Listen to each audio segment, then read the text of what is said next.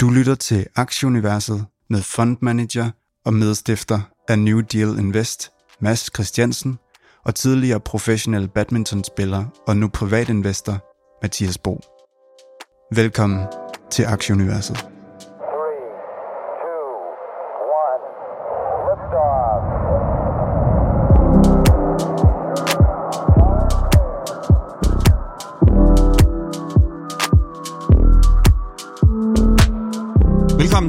81. 20. udgave af podcasten Aktieuniverset. Det er i dag lørdag den 16. april, og det er fortsat mindre sjovt at være aktieinvestor. Endnu en uge med tæsk, samme problemstillinger, krig, inflation og renter. Øhm, I dag der, øh, der ser vi lidt fremad og, og kigger naturligvis også på ugens mest aktuelle nyheder. Bankerne har skudt gang i en ny regnskabssæson. Vi har øh, JP Morgan, Goldman, uh, Wells Fargo blandt andet, um, og også kanadiske Good Food har været i ilden. Vi har uh, Ben uh, Buchanan, tror jeg, at han ellers må du ret med hans, med hans efternavn, med igennem til en snak om de her semikonduktorer, som vi, som vi primært kender, kender fra uh, Nvidia og, øh, og, og Taiwan. Øh, TSMI hedder den, tror jeg. Øh, vi runder også lige øh, konkurrencefordelen i tech, og så har vi naturligvis den her historie med, med Twitter og Elon øh, Musk. Godmorgen, Mads. Spændende med, med Twitter og, og Elon.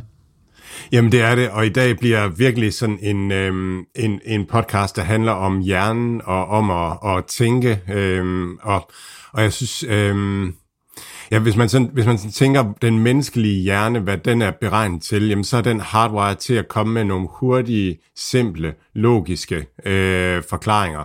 Når vi ser, når vi for 2000 år siden så rigtig mange løver ved det lokale vandhul, jamen så var der ingen grund til at begynde at tænke en masse store filosofiske tanker og overveje, om det kunne være på grund af statistisk, øh, statistisk øh, usandsynlige ting, og måske om der kunne være andre sådan, fordele ved det vandhul, som gjorde, at man alligevel skulle løbe risikoen ved løverne. Det, der virkede evolutionsmæssigt, det var at konkludere hurtigt og simpelt, at det der vandhul, det er bare ikke godt. Og så videre, glem det vandhul, aldrig mere det vandhul. Sådan er det. Øhm, og der er, sådan, der er sådan to ting i det. Den ene ting, det er, at hvis man skal, hvis man skal forstå noget nyt og noget kontraintuitivt og sådan nogle ting, jamen så, øhm, så, så er vores hjerner ikke særlig gode til det. De er rigtig gode til den simple konklusion. Og det tror jeg virkelig, at man skal tage med i anden del, når vi skal snakke, snakke Elon Musk øh, for at, og ligesom at forstå hele den her Twitter-historie og sådan nogle ting. Jeg synes, der er nogle helt vildt spændende øh, perspektiver omkring det. Så der skal man virkelig tage, tage den der hjerne, ja, den der gammeldags hjerne væk, og så, og så lytte med. Og så den anden ting, som, som jeg gerne lige vil, vil tage med her, øh, det er, det er, det er sådan, hvordan det er, at, at, at paralleltænkning kan, kan accelerere tingene. Øhm, fordi det er det, som Nvidia ligesom er kommet med, og grafikkortene er kommet med, det er, at, at man kører tingene parallelt.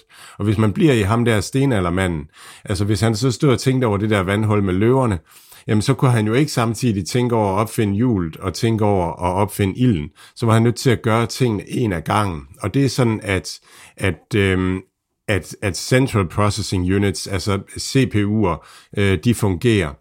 Og der var det så Nvidia kom med, med, med graphics, som kunne køre tingene parallelt. Så det vil sige, at, at man kunne forestille sig, at stenaldermanden han lige pludselig voksede to nye hoveder ud, sådan at han både kunne overveje det med løverne, og både, også kunne opfinde ilden, og også kunne opfinde hjulet samtidig. Og så går tingene meget hurtigere. Og det betyder rigtig meget i dag, for eksempel artificial intelligence, øh, og sådan, når man regner store, store ting, øh, store datamængder igennem og sådan nogle ting, der betyder det her med at kunne kører parallelt øh, rigtig meget. Øhm, det er grunden til, at Ethereum og Bitcoin er nogle langsomme protokoller. Det er, at de kører serielt. Mens en protokol som Solana, det, det der gør anderledes, det er, at den er sat op til at køre parallelt. Så det, det, ja, det betyder meget. Og jeg vil bare sige, interviewet med Ben er sindssygt spændende, og der er nogle, nogle så spændende historier omkring uh, semiconductors så, um, så, og den industri, så hæng på der. Mads, lad os lige starte et andet sted, stadigvæk øh, i USA dog, men, øh, men fedt, den her rentepolitik. Otte rentestigninger indregnet pt. Øh, det der er uafklaret, det er, om, om det bliver 25 eller 50 basispunkter. Det, øh, det lader de stadigvæk øh, floate. Og, øh, og så er spørgsmålet selvfølgelig, om de har tænkt sig at holde til det. Man kan sige, at de har været rimelig skarpe i deres retorik og sagt, at det holder vi. Øh, de har også heller ikke meldt ud endnu, om det bliver det ene eller det andet. Øh, det er vel lidt af et minefelt, at man været rundt i her. Øh, strammer de for meget, så, så risikerer man her de sidste to års øh, quantity easing efter, efter corona, det skyllet direkte ud i, i toilettet og, og amerikansk økonomi direkte i hullet, hvilket så mm, formentlig betyder, at resten af verden også, eller i hvert fald Europa, vi også går i, i recession. Nu er der ikke nogen af os, der sådan er, er makroeksperter, men, øh, men man vil heller ikke en, en seriøs investor om, omkring sine investeringer, hvis, hvis man ikke prøver at, at følge lidt med i, omkring det her. Hvordan, øh, hvordan forholder I jer til det i, i New Deal Invest? Jamen, vi, vi er bare langsigtet. Altså, det er, og, og det, det tror jeg er det, som alle investorer skal være. Det er helt vildt svært. Men, men det er en spændende altså, forudsig, Og aktiemarkederne er jo typiske ledende indikatorer. Det er jo det, Lars Christensen altid kommer og siger. Det er, at han kunne se på aktiemarkedets udvikling, hvordan øh, det ville være med, med jobmarkedet i USA, og hvordan, hvordan det ville være med renter og sådan nogle ting. Så, så øhm, og, og når man sådan følger med i debatten, så er der jo virkelig delte meninger om det. Øhm, sådan som jeg lige forstår tingene, så, så har Fed jo allerede lykkes med en del af tingene, fordi renten rent faktisk er sten. Øhm, de har bare ikke selv øh, stenrenten, men, men markedet er begyndt at prise ind, øh, at renterne skal op, og derfor så er, er renterne sten. Det, øh, der har været meget fokus på... Øh, på, at, at der har været mangel på, øh, på varer og sådan nogle ting, og det giver prisstigninger, og det virker inflationært. Det, som der begynder at være mere fokus på, det er, at efterspørgselen rent faktisk er kraftigt faldende. Øh, og det har øh, Cathy Wood jo været inde på længe, at, at, øh, at der bliver bygget øh, inventar op hjemme hos os, øh, fordi vi ikke har, har kunnet tage ud og rejse og sådan nogle ting, så har vi købt alt det, vi skulle bruge, nyt køleskab og istangmaskiner og ny bil og alle sådan nogle ting. Så nu er der måske ikke sådan den samme mangel på tingene, så det får efterspørgselen til at falde.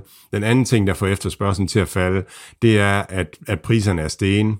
Øh, så, så, øh, ja, så, så det gør også, at, at reallønnen, eller sådan det, vi har øh, i overskud, især til, øh, til, til sådan forbrugsting, øh, når det er sådan, at maden er blevet dyrere, og benzinen er blevet dyrere, elektriciteten er blevet dyrere, jamen, så har vi færre penge til, til det, der er øh, til det, der er til resten, det man kalder diskretionær indkomst.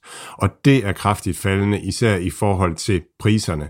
Øh, og det betyder, at efterspørgselen efter varer og ting øh, begynder at falde nu, og det kan man sådan se i, i, i graferne, nogle af de grafer, der bliver præsenteret. Og det vil jo virke, øh, dels virker det anti-inflationært, øh, fordi at, at, øh, at der ikke er så stor efterspørgsel, og så vil det også øge risikoen for, at vi får en, en øh, økonomisk recession at, øh, at markederne får det skidt. Og en økonomisk recession vil jo lægge en dæmper på økonomien i sig selv øh, og være antiinflationær øh, alt andet lige. Øh, og så vil, det også, så vil det også gøre, at, at, at staterne får sværere ved at hæve renterne, fordi at, at det, vil, det vil jo kvæle økonomien, hvis det er sådan, at, at vi har en, en svaghed i markederne og svaghed for virksomhederne, og så at renterne samtidig bliver stigende, det vil, det vil dæmpe efterspørgselen endnu mere. Øhm, og så er spørgsmålet så, om inflationen så bare kører løbsk, øh, samtidig med, at økonomien bliver dårlig. Det er det, man kalder stagflation, som er sådan en, en rigtig træls ting. Men hvis man så ser på det med, øhm, med tech-brillerne, øhm, så, så, så det, jeg læser mellem linjerne, det er, at risikoen for rentestigninger er, er faldet. Og det vil sige, at den den øh, reprisning af, af tech-aktier, som vi har set, øhm, hvor, eller, eller alle investeringsobjekter med lang varighed, øh, de er faldet i, i kurs, både lange obligationer og, og aktier, hvor indtjeningen ligger langt ude i fremtiden, det er faldet i pris, og det betyder alt andet lige, at hvis, øhm, altså fordi at renten er sten, og så betyder det, at jamen, hvis, hvis, hvis nogen er rente stigningerne bliver aflyst eller bliver mindre sandsynlige, så burde vi se en reprisning i den anden vej. Så det kunne være godt nyt for en, en tech-investor. Øh, øh, og, og i New Investor er vi i hvert fald sådan øh, ret optimistiske på det. Vi, vi synes, at, at, at vi har fået så mange tæsk, så hvis, hvis, rente, hvis rentestigningerne bliver færre end end forventet, jamen så vil det være godt for tech-aktier på sigt, men igen, der er godt nok ingen, der ved det, og det er kloge mennesker, der diskuterer frem og tilbage, så jeg synes, det er svært. Hvis vi lige tager et look på, øh, på de overordnede indeks for ugen her, øh, på en lidt kortere handelsuge, øh, til og med torsdag kun på grund af påskefredag, Øh, eller langfredag hedder det vel på, på dansk, kunne jeg så sige. Øh, ikke fordi det hedder påske på engelsk, men øh, nok, nok om det. S&P'en øh, bakker øh, 2,4 procent, Dow er ned øh, 0,4, Nasdaq ned næsten 4 procent, DAX'en en lille smule op 0,6, C25 næsten ned 3 procent, den 10-årige rente den er i, i 2,82, 5 procent stigning torsdag, og olien øh, i, i 106. Og Mads, efter endnu en rædderlig aktieuge, så øh, var der kun én ting at gøre for undertegnet. Det var nemlig at kravle helt under sofaen. Kun lige stikke øjnene lidt ud fra, fra mørket, og så, øh, så putte en, en god film på. Og derfor så er det så uforskammet heldigt, at vi i dagens øh, podcast har indledt et samarbejde med Seymour streamingtjeneste. Og fordi vi fagner bredt, så vil jeg lige øh, i dagens anledning øh, benytte til lige at lave en kort filmanmeldelse af den film, jeg så. Det er Warrior jeg har set den før, og har kæft, den er fed.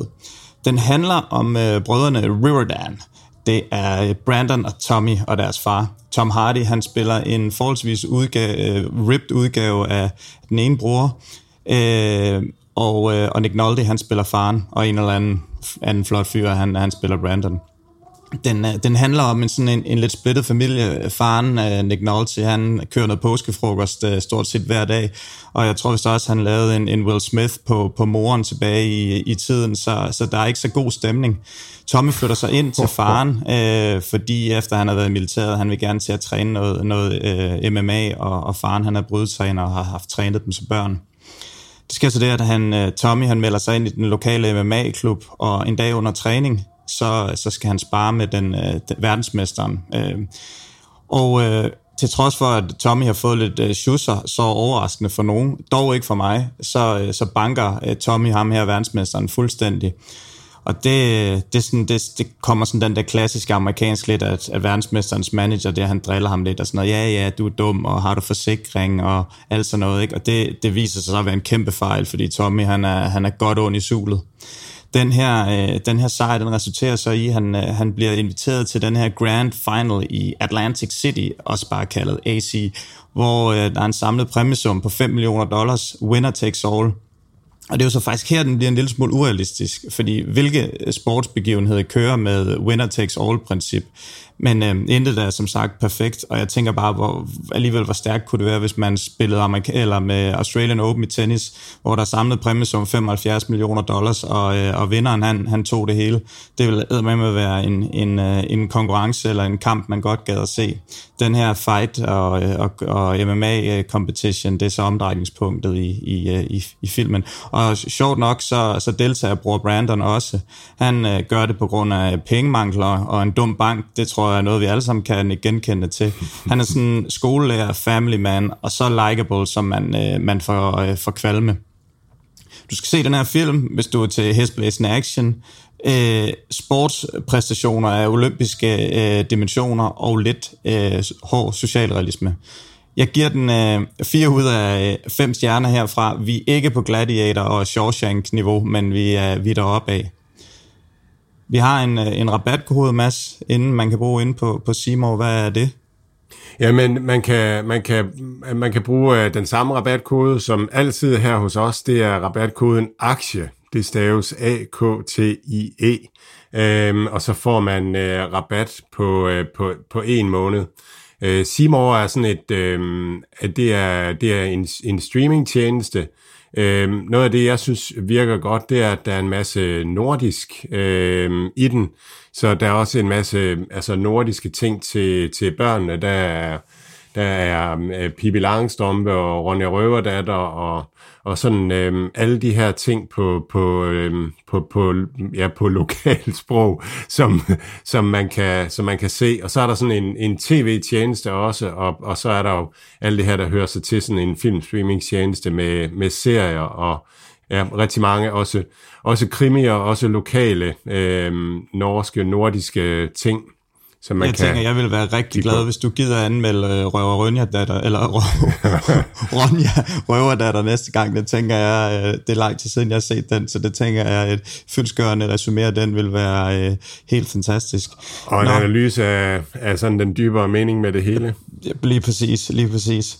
Lad os kigge på ugens øh, mest aktuelle nyheder. Du har været lidt om det, og det er også det, vi, vi går i dybden med senere i, i interviewet med, med Ben. Øhm, Nvidia, de, øh, de tog sig, et, de bakkede 5% øh, mandag, øhm, og faktisk øh, fem dage i streg er de faldet. Øhm, den blev downgraded øh, fra, fra neutral øh, til neutral for Outperform, og de skal have lavet et, et pris... Øh, hvad hedder det nu, skar prisen til, til target på omkring 225 fra, fra 360. Øh, de begrunder det det her med, at øh, folk begynder at, at cancellere de her øh, hvad nu, grafitkort, som, som du snakkede om tidligere, og der er faktisk en, en øh, oversupply eller excess supply i, i Vesteuropa og i Asien, og, øh, og de, de spår sig en, en slowdown i, i det her, øh, hvad hedder det nu, øh, efterspørgselen af, af de, her, øh, de her ting det er, jo, det er jo lidt spændende at se. I hvert fald er, er det noget, som markedet øh, ja, har, har taget til sig, og, og efter en, en, en svær tid, så er den faktisk bakket øh, 12 procent i, i løbet af ugen, hvilket jo er lidt mere end, end resten af indekset.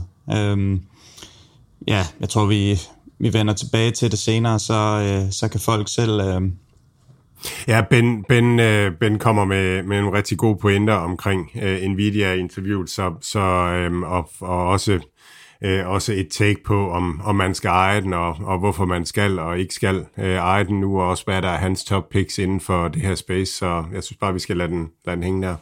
Så var der en lille update inden for på Saxena inde på, øh, på Twitter. Øh, Mads, hvad gik den ud på? Ja, men Pooh, øh, er, øh, er, er, er jo en af de, en af de meget fulde, øh, og han har, han har haft Sea Limited og Mercado Libre i lang tid i hans portefølje. Det har været to af, af grundstenene i hans portefølje, og dem har han solgt ud nu, øh, er han ude og, og melde ud. Øhm, ja, konteksten er vigtig, og det er den altid på Twitter, når man følger folk, ligesom at vide, hvad, hvad er det, de kan, og hvad er det, de, de gør. Øh, og, og Puro kender jeg, fordi at han har haft øh, spurgt mig om, om C-Limited øh, nogle gange øh, omkring min conviction på det. Han har været med lige så lang tid, som, som jeg har på C-Limited. Og, og det er den måde, han arbejder på. Det er, at han, at han bruger folk øh, som referencer. Og så kender han rigtig mange i finansverdenen, så han ved sådan, hvad der rører sig, hvad, hvad holdningerne er og sådan nogle ting. Øh, han er gået mere ind i øh, batterier og energilagring og, og sådan nogle ting, som jeg lige kan følge ham og, øh, og, og tror mere på det. Og han er rigtig god til at finde de der øh, vinder på, på sådan kort, mellemlang sigt. Øh, og, og der, der er der helt sikkert noget, som han, han tænker, at der er mere krudt i. Han begrunder det med, at, at øh, han ser væksten øh, falde i C-Limited og, og Mercado Libre, og, og der kommer nogle, nogle corona-kvartaler, øh, som, som bliver hårdere at sammenligne sig med, øh, og det vil give en, en faldende vækst. Øh, væksten er stadigvæk høj i både C-Limited og Mercado Libre, og man er tidligt i digitaliseringen af handel, både i Sydøstasien og i Latinamerika, øhm, og, og begge, begge virksomheder er store på fintech, som, som jeg tror mange sådan efterhånden er, bliver mere og mere enige om, at, at der kommer virkelig til at ske meget her den næste tid og sådan nogle ting, så så hvis man er langsigtet, så kan jeg slet ikke se, at, at der er noget, øh, noget problem. Men, men jeg tror mere, at man tænker, at Pu, han har fundet noget, som han ligesom har en overbevisning om, kommer til at flytte sig hurtigere over det næste års tid. Øh, så det handler altid meget om tidshorisonter, når man, når man snakker øh, køb, salg og, og så videre. Man kan i hvert fald sige, at han er heller ikke en, øh, en mand, der der er bange for at stå bag, altså sætte ord, ord bag handling, hvis, hvis der er noget, han er meget, meget aktiv i sine trades derinde. Hvis, hvis der er et regnskab eller noget, der ikke øh, lige falder, falder ned i hans, øh, så, så tror han så meget på sin egen investeringsstrategi, at han straks bytter det ud og, og finder noget andet. Og det, det er jo nok også en af de ting, som der, der gør her, som du helt rigtigt siger, det er ikke fordi, at han ikke tror på sig, men han har fundet det her spot, og, øh, og når han så, så ser det, jamen så, så allokerer han sine penge den vej. Og det er jo det, er jo det her med, som, som investor, at man skal, man skal finde der, hvor man mener, man har en edge, og det er helt klart, at Pue, han har set så mange ting, han har så lang en karriere og sådan nogle ting, at han, at han kan være god til at reagere på de her regnskaber. Han ved, hvad han skal forvente. Og så, og så har han hele det her netværk i, i investeringsverdenen, så han ved også, hvad markedet forventede. Øhm, så, så for ham er det den rigtige strategi, og det, det tror jeg ikke, det er for rigtig mange andre, øh, fordi der har man ikke den samme edge, som, som han har. Men alle skal, skal finde deres edge, og så bruge den, og hvis man ikke har den, så skal man bare være langsigtet. Mads, du har også set en artikel omkring noget pres på, på bilindustrien. Hvad går det ud på? Jamen, der var en artikel i børsen omkring øh, bilindustrien, øh, den europæiske bilindustri, at, det, at de her øh, virksomheder nu handler til en P på 4, 5 og, og 6, øh, Fiat og Folkevogn, og øh, var det, jeg kan ikke huske, hvad det var for nogen, men, men og så synes jeg, der var sådan en meget interessant øh, ting, at, at man, man skrev, at, at at noget af det, som markedet ikke kunne lide ved bilindustrien, det var, at de står over for at skulle lave en masse investeringer nu øh, med det her skift til, til elbiler, og at markedet ikke forventer, at øh, afkastet på de her investeringer bliver særlig store, og det synes jeg egentlig er spot on, altså at, at øh, når, når der er nogen, der er vildt gode til det med elbiler, og som ligesom er nogle virksomheder, der er bygget op med, med DNA omkring elbiler, og så skal de her øh, gamle giganter her til at omlægge sig til det, og har man lyst til at, at bakke det investormæssigt, og, og det, jeg synes, jeg kan finde andre gode steder at investere mine penge, end at, end at skulle investere i, at, at, at tyskerne bliver gode til at lave elbiler. Så øh, jeg synes bare, det var meget godt ramt. Tirsdag kom de her øh, øh CPI-tal, inflationstallene. Øh, det var 8 procent 8,5 procent i, i marts sammenlignet med, med marts sidste år, og det er faktisk det højeste siden 1981. Øh, måned over måned steg den 1,2 procent, og i februar der steg øh, benzinpriserne øh, priserne 6,6 procent. Ikke sådan, at, at det var også sådan cirka det, man havde forecastet, men, men det er klart, at, at som vi taler om mange gange nu efterhånden, så begynder det altså at være dyrt også, øh, også i lille Danmark. Med, med, der har det så altid været dyrt, men, men ekstra dyrt med de her ting, og det er altså procenter, der gør, at man, man virkelig kan, øh, kan mærke det. Øhm, onsdag, der var, øh, der var øh, hvad hedder nu, CEO for, for øh, JP Morgan, ham, ham her, vores ven Jamie Dimon, han var ude og, og sådan faktisk øh, kom med et, et positivt view på øh, amerikansk økonomi øh, oven på, på bankens øh, earnings. Hvad hedder det nu? Han, han var ude og sige, at på den korte term er han faktisk øh, hvad hedder det nu, øh, relativt positiv, og hvad short term så præcis betyder, det, øh, det, det kan man jo altid pakke ind, som man gerne vil, og som han gerne vil. Og, og det er jo selvfølgelig på, på trods af de her geopolitiske spændinger, vi har set, og, og de her øh, inflationstal og de her supply chain problemer, som, som vi ser og som foregår i øjeblikket, hvor, hvor skibene ikke rigtig rykker nogen steder i, øh, i Shanghai. Øhm, Delta Airlines, de var også ude og, og, og hvad hedder det nu, uh, guide for, at, at på trods af, af et første kvartal her, hvor de, hvor de har tabt penge, så, øh, så primært på grund af, af lidt nedlukning igen med Omicron og så videre, så, øh, så var, var de faktisk profitable i, i marts måned. Øhm, PayPal, de, deres CFO, han hedder John Rainey, han skifter til Walmart, det tog uh, PayPal en lille smule tungt. En aktie, som også har haft det rigtig, rigtig svært. Den faldt 5% oven på, på den her nyhed, og på en onsdag, hvor, hvor tech generelt set havde en, en rigtig god dag. Um, har du øh, kigget på det, Mads? Nej, nej, ikke PayPal. Det, det har jeg ikke. Jeg, jeg, jeg, jeg, har, jeg synes, den er, den er svær. Jeg synes ikke, produktet er særlig godt. Så, øh, så det, det, du det stikker du lidt mere, Du er mere blok skråstreg square man, øh, og det ja, har du heller ja. ikke lagt, uh, lagt skjul på. Um, så jeg har set en sjov, jeg ved ikke om det er sjovt, for nogle af det, nok ikke for dem, der er involveret, men, uh, men en lille kryptohistorie, det, der har man fundet frem til, at den her nordkoreanske hackergruppe, det er jo så den måde, de, de tjener til deres uh, militærprogram på, det er at have aktive uh, hacker, som sidder og laver alt muligt palaver rundt omkring i verden. Den hedder Lazarus, der har de fundet ud af, at de har stjålet 615 millioner dollars i computerspillet øh, Axie Infinity. Der er en eller anden bro et eller andet sted i spillet, hvor man kan, hvor man kan trade med, med en eller anden, øh, jeg ved ikke om det er, jeg tror det er en eller anden øh, cryptocurrency, som spillet har lavet. Og øh, der har, øh, der har man fundet, øh, ja, altså man kan sige, det der, det der normalt set er, er fordelen ved, ved blockchain, det er jo, at, at alle transaktioner, der bliver lavet, kan man se. Man kan bare ikke se ejerne af, af de her forskellige konti og, og wallets. Og det er jo det, der som man efterhånden er begyndt at have muligt, og det er også derfor, at de kan finde frem til den her øh, hvad hedder det nu, wallet, som, som tilhører en af de her hackere. Det er jo simpelthen ved at sige, jamen nu her, der skal man verificeres. Hvis du for eksempel laver en blockchain eller en, øh, en konto på Coinbase, og jeg går ind, så skal jeg uploade min, øh, mit ID og min adresse og alt sådan noget. Og, øh, og, og derfor så... Øh, så hvis man tager et, et eksempel, jeg, øh, jeg går i gang med at hacke Novo Nordisk, øh, det vil jeg 100% gøre, hvis jeg kunne finde ud af det. Jeg kræver så øh, 1000 bitcoins i, i løsesum af dem, for øh, der er ingen grund til at være sådan super grådig. Og de, øh, de betaler så de her 1000 bitcoins øh, til min wallet. Så er det klart, at så bliver økonomisk, øh, politiet og økonomisk øh, går i gang med at undersøge den her adresse, hvem, hvem de er overført til, hvad kan de, hvad kan de muligt gøre. Og på de her større transaktioner, som man kan se, der er det klart, at der bliver flere ressourcer allokeret. De undersøger så min adresse, øh, der kan de ikke se, hvem jeg er, men de kan se 14 dage forinden, at der er blevet overført 0,0001 bitcoin til mig fra en konto, hvor de kender ejeren. Og det er dette tilfælde, det er dig, Mads så gør politiet jo så det, at de ringer til dig og siger, hej Mads, du kan vi stole kan på se... mig. Det kan ja, jamen, det er jeg glad for. det er jeg glad for. Men det, det er i hvert fald ikke desto mindre, så politiet nok ringer og spørger dig om, øhm, om hvem du er. Du har overført 0,0001 bitcoin til sidste mandag, og så, øh, så lige i det her tilfælde vil du ikke sige mig. I andre tilfælde, så vil du nok sige, sige mig, og så, så ender det med, at jeg sidder i fængsel. Så det er derfor, på trods af den her skrøne om, at, at øh, meget, øh, at det er ikke en skrøne, fordi det foregår stadigvæk, fordi at ressourcerne ikke er endnu til at, til at finde ejerne af de her konti. Men, men i og med, at alle transaktioner kan, kan spores, så er det faktisk ikke et, et særligt godt øh, hvad hedder det nu, redskab til, til kriminalitet.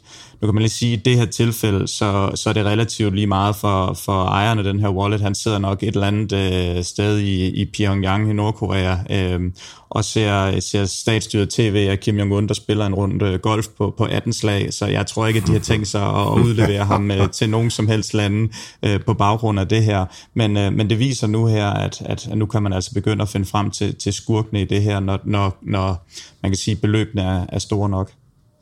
Ja, ja, blockchain er jo netop sådan en, en øh, perfekt beskrivelse af historien, så når man ved, hvilke bitcoins det er, der er stjålet, eller af de her X Infinity coins, så kan man jo, så vil man altid kunne følge dem. Så i hvert fald det step, hvor man så trækker, vil trække pengene ud fra sin Binance-konto, eller et eller andet, altså der, der, der kommer man virkelig i problemer. Så derfor cash ud er i hvert fald, er i hvert fald svært øh, på det. Og så er, det, så er det spændende med Axie Infinity, altså en, en spændende bevægelse. Det er en coin, som, øh, som, som kan følges som, og som kan handles. Jeg har den på min iPhone og, og følger den. Jeg synes, den er, den er spændende. Og det er jo sådan en helt ny bevægelse inden for spil, de her øh, krypto-spil, øh, hvor man ejer et stykke land eller ejer, ejer nogle tokens. Øh, Axie Infinity er der jo folk, der lever af. Øh, masser af filipiner, som som deres arbejde er at spille Axie Infinity, og så få nogle, få nogle tokens, som bliver federe, et svær, der bliver sejere eller, eller, eller federe på en eller anden måde, og så kan de sælge det videre til nogen, der måske har flere penge og ikke så meget tid til at, at spille. Så, så det er der et, et helt liv omkring. Og, og, øhm, og, og, og øhm, Andreessen Horowitz, øh, en, en stor venturefond, som, som gør meget inden for krypto, Øh, jeg hørte et interview med Chris Dixon, hedder han, fra, fra den fond, hvor, hvor han fortæller, at, at der er så mange af de der projekter nu omkring spil øh, baseret på krypto, og det er så interessant, fordi det, det giver den her mulighed for, for ejerskab og for, for økonomi og sådan nogle ting, så det er noget, vi kommer til at se meget mere af øh, i fremtiden. Sky Marvis, som, øh, som hvad hedder det nu, står bag det her Axe Infinity, de, de vil selvfølgelig prøve at betale deres øh, kunder tilbage fra, fra deres kassebeholdning, og så fra, fra ny investeret øh, kapital. Jeg tror, øh, ja, Bitcoin ligger i 40.000, Ethereum i 3.000, ikke så meget nyt her. Øhm, vi har lige, jeg så lige en interessant historie med Uran, der er fransk, fransk præsidentvalg den, den 24. Både øh, Macron og, og Le Pen, øh, de to øh, præsidentkandidater, de er enige om at udvide. Macron vil gerne udvide med 14 nye reaktorer og, og investere i at vedligeholde de gamle.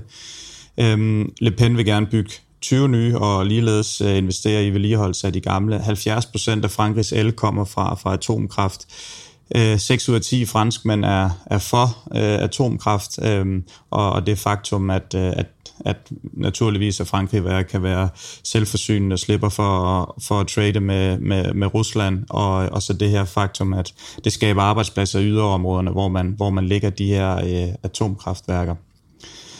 Mads, øh, du har fortalt mig, at i ugens løb, så, øh, så er I begyndt med at køre øh, nogle, nogle nye produkter i, i New Deal Invest. Kan du ikke lige bruge øh, to minutter på at, at forklare, hvad det er?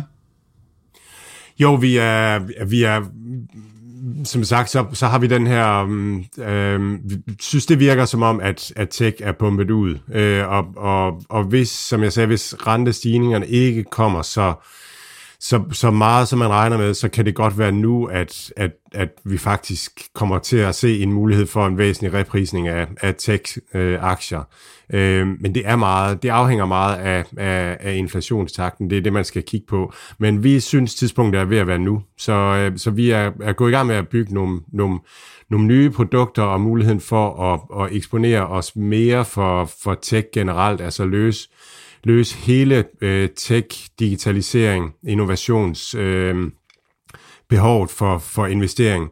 Så der, der kommer vi med et, et par nye porteføljer her i løbet af den næste uge eller to og sådan noget. Vi skal lige have det, have det helt på plads. Så det er mega spændende, og det er mega sjovt at være i gang med at, at bygge nyt og, og, og udvide øh, sortimentet. Så det bliver de ting, som, som jeg egentlig selv gerne vil have mulighed for at, at investere i. Og blandt andet, som vi kommer til at tale om nu her, øh, semiconductor er sådan noget, der virker ret oplagt at have i en portefølje. Men det er også noget, som jeg aldrig kommer til at forstå sindssygt godt. Så, så det gælder om at finde den der balance imellem aktiv forvaltning og passiv forvaltning. Og der, der prøver vi at, at finde en god struktur, hvor man tager det bedste fra aktiv forvaltning øh, og det bedste fra passiv forvaltning, og så få det øh, brygget sammen i noget fedt. Spændende. Det, øh, det glæder vi os til at høre mere om. Mads, lad os lige prøve at få vendt snuden mod regnskaberne. Det er jo som vanen tro bankaktierne, som, øh, som ligger for. Øhm, onsdag der startede JP Morgan, de havde en større indtjening end, end analytikernes forventning. Øhm, ja, til gengæld så måtte de vinke farvel til, til cirka en halv milliard US dollars, som var bundet op på, øh, på russiske øh, aktiviteter. Indtjeningen den endte på, øh, på lige under øh, 32 milliarder US dollars, og det var sådan cirka også konsensus, hvad, øh, hvad, hvad markedet havde forventet. Øhm, og øh, ja, det er jo selvfølgelig de her sanktioner mod Rusland, som, som selvfølgelig regner, øh, hvad hedder det nu, rammer investeringsbanken en, en lidt tung uge for aktien, som, som taber på, på baggrund af, af det her. Øhm, torsdag, der havde vi, øh, der havde vi øh, hvad hedder det nu, Morgan Stanley. De, øh, de tog lidt på i, i, i hvad hedder det nu, i, i pre-market efter at have slået, hvad hedder det nu, ja, forventningerne til, til et fint regnskab. Øhm, de er også med op med, med at tabe en lille smule for, for ugen. De har også haft det, det svært her i, i på trods af stigende andre har, har de her investeringsbanker haft, haft det svært. Øhm, Wells Fargo har fremlagt også regnskaber, de, de taber også på det her. Øhm, det, var, det var det her med, at de ikke, øh, hvad hedder det nu, øh, ja, deres, deres revenue var, var dårligere end ventet.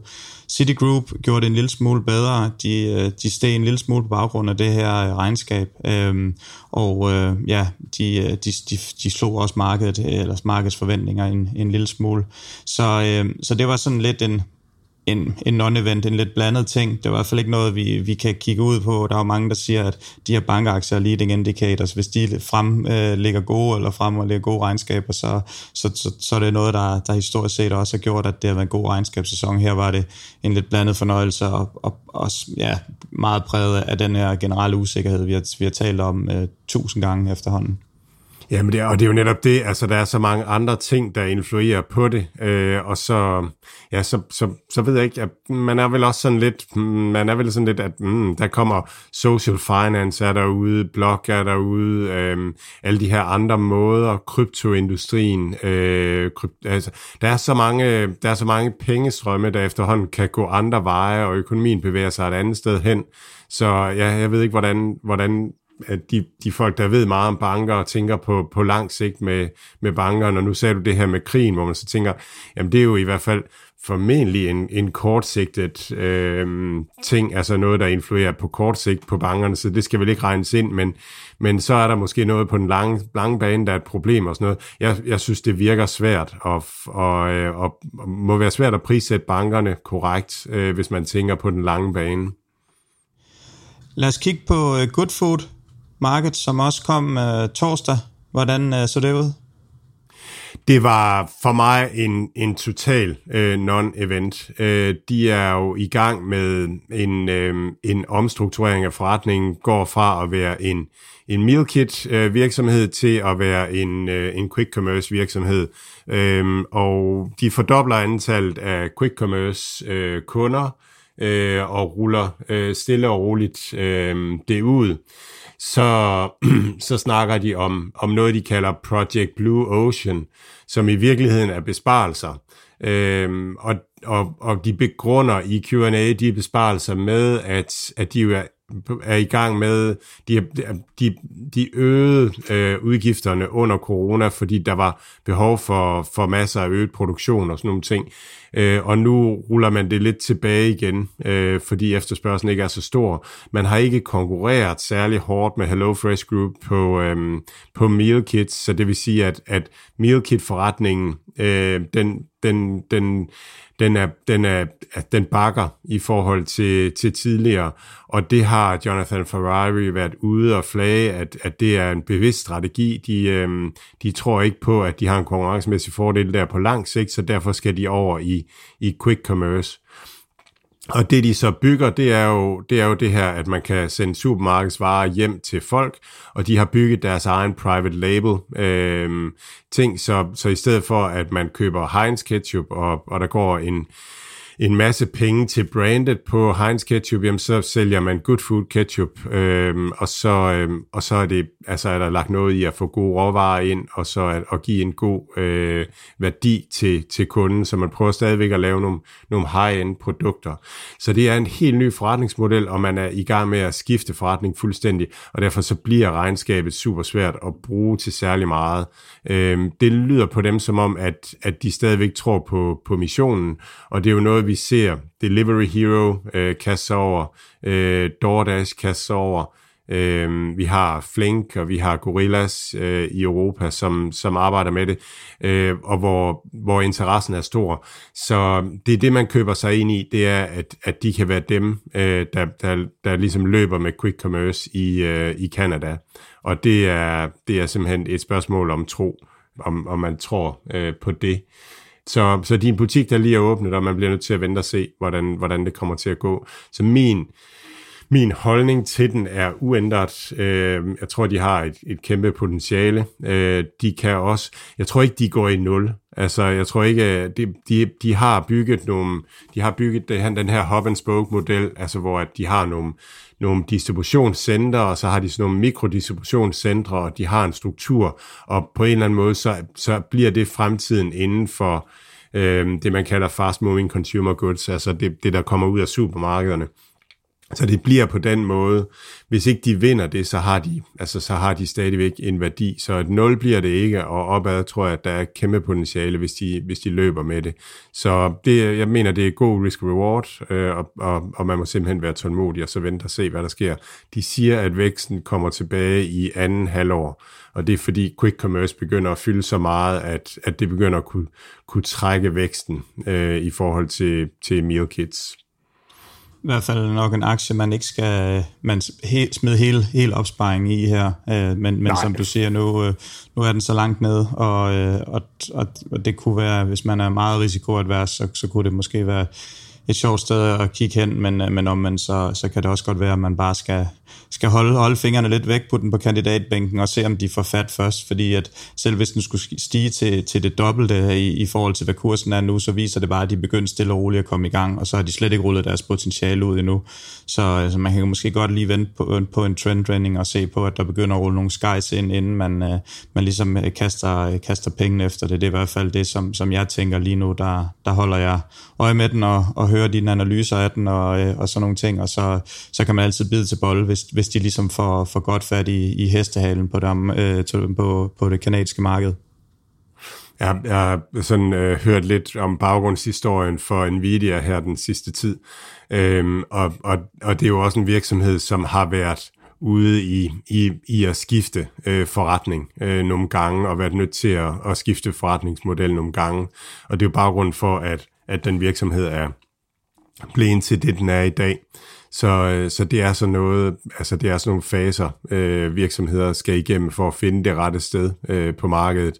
Og så er det klart, at risikoen er nedad, er, er sådan mere binær, mere ultimativ, når man er i, i sådan en fase. Men, men det er også øh, potentielt er kæmpestort. En af mine, øh, en af mine kontakter øh, slash Twitter-venner har en, en, en London-baseret fond, og han snakker om, at hvis hvis, hvis det lykkes, øh, det her med quick commerce, så er, så er potentialet en kurs omkring 16-17. Øh, altså, det vil være færre pris. Så, så markedet har på en eller anden måde regnet ind, at det her, det lykkes ikke.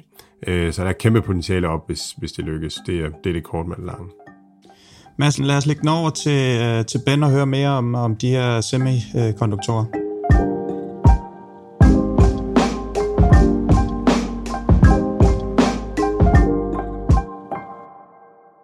Denne episode er bragt til jer i samarbejde med Seymour. Prøv det fantastiske film- og serieudvalg gratis i en måned ved at bruge koden AKTIE på seymour.dk-bestil. Ben Buchanan, um, thanks for joining us today. We're going to be talking all about semiconductors. Good to be with you, Matt. Really appreciate it. No, I'm I'm the guy appreciating this. I, I I've been been enjoying your Substack. Um, what's what's the Substack called? Uh, O1 Core. O1 Core, and you're writing about semiconductors. That's that's how I I found it, and uh, a wonderful story about uh, Taiwan semiconductors. And there are a lot of uh, fun facts in there as well. I learned that the speed of light is so quick that that when I've blinked my eyes, the uh, light have would have traveled three times around the Earth, and that's from your one yep. of your Substacks. So it's it's uh, really good reading, and and I just had to bring you on to um, to enlighten us a little bit about uh, semiconductors. Um, so great to have you here. Happy to be here. Hope hope I can help have an interesting conversation. Yeah, can you start out by by explaining uh, what is a semiconductor? Really, I think many of us don't really get it. So, so uh, when it comes to explaining the, the technical details of a semiconductor, like for example, how is the silicon processing electric signals, I'll be about as helpful as an eight-fingered glove. um, but what I what I think I can do is is help understand it at kind of a high level uh, what the types of semiconductors are um, and kind of explain the use cases. So, so at a high level, you've got digital semiconductors, and these are the ones that I think pop into everybody's head when they hear the word semiconductor. Yeah. So, these are the things uh, that are going to be found in mobile phones, uh, and laptops, and computers, and data centers. You know, they're made by companies like AMD and Nvidia and Intel. So that that's a digital semiconductor. It's dealing with the world of zeros and ones. The flip side is analog semiconductors, and I, I understand these less well, that's for sure. But basically, they help you interpret or alter signals from the uh, from the real world. I'll give you a couple of examples. The electric grid uh, runs on AC uh, power, alternating current, but home appliances and things like your computer need uh, direct current to work. So when you are receiving uh, to your house from the electric grid AC current, you need to convert that into DC current to power your appliances.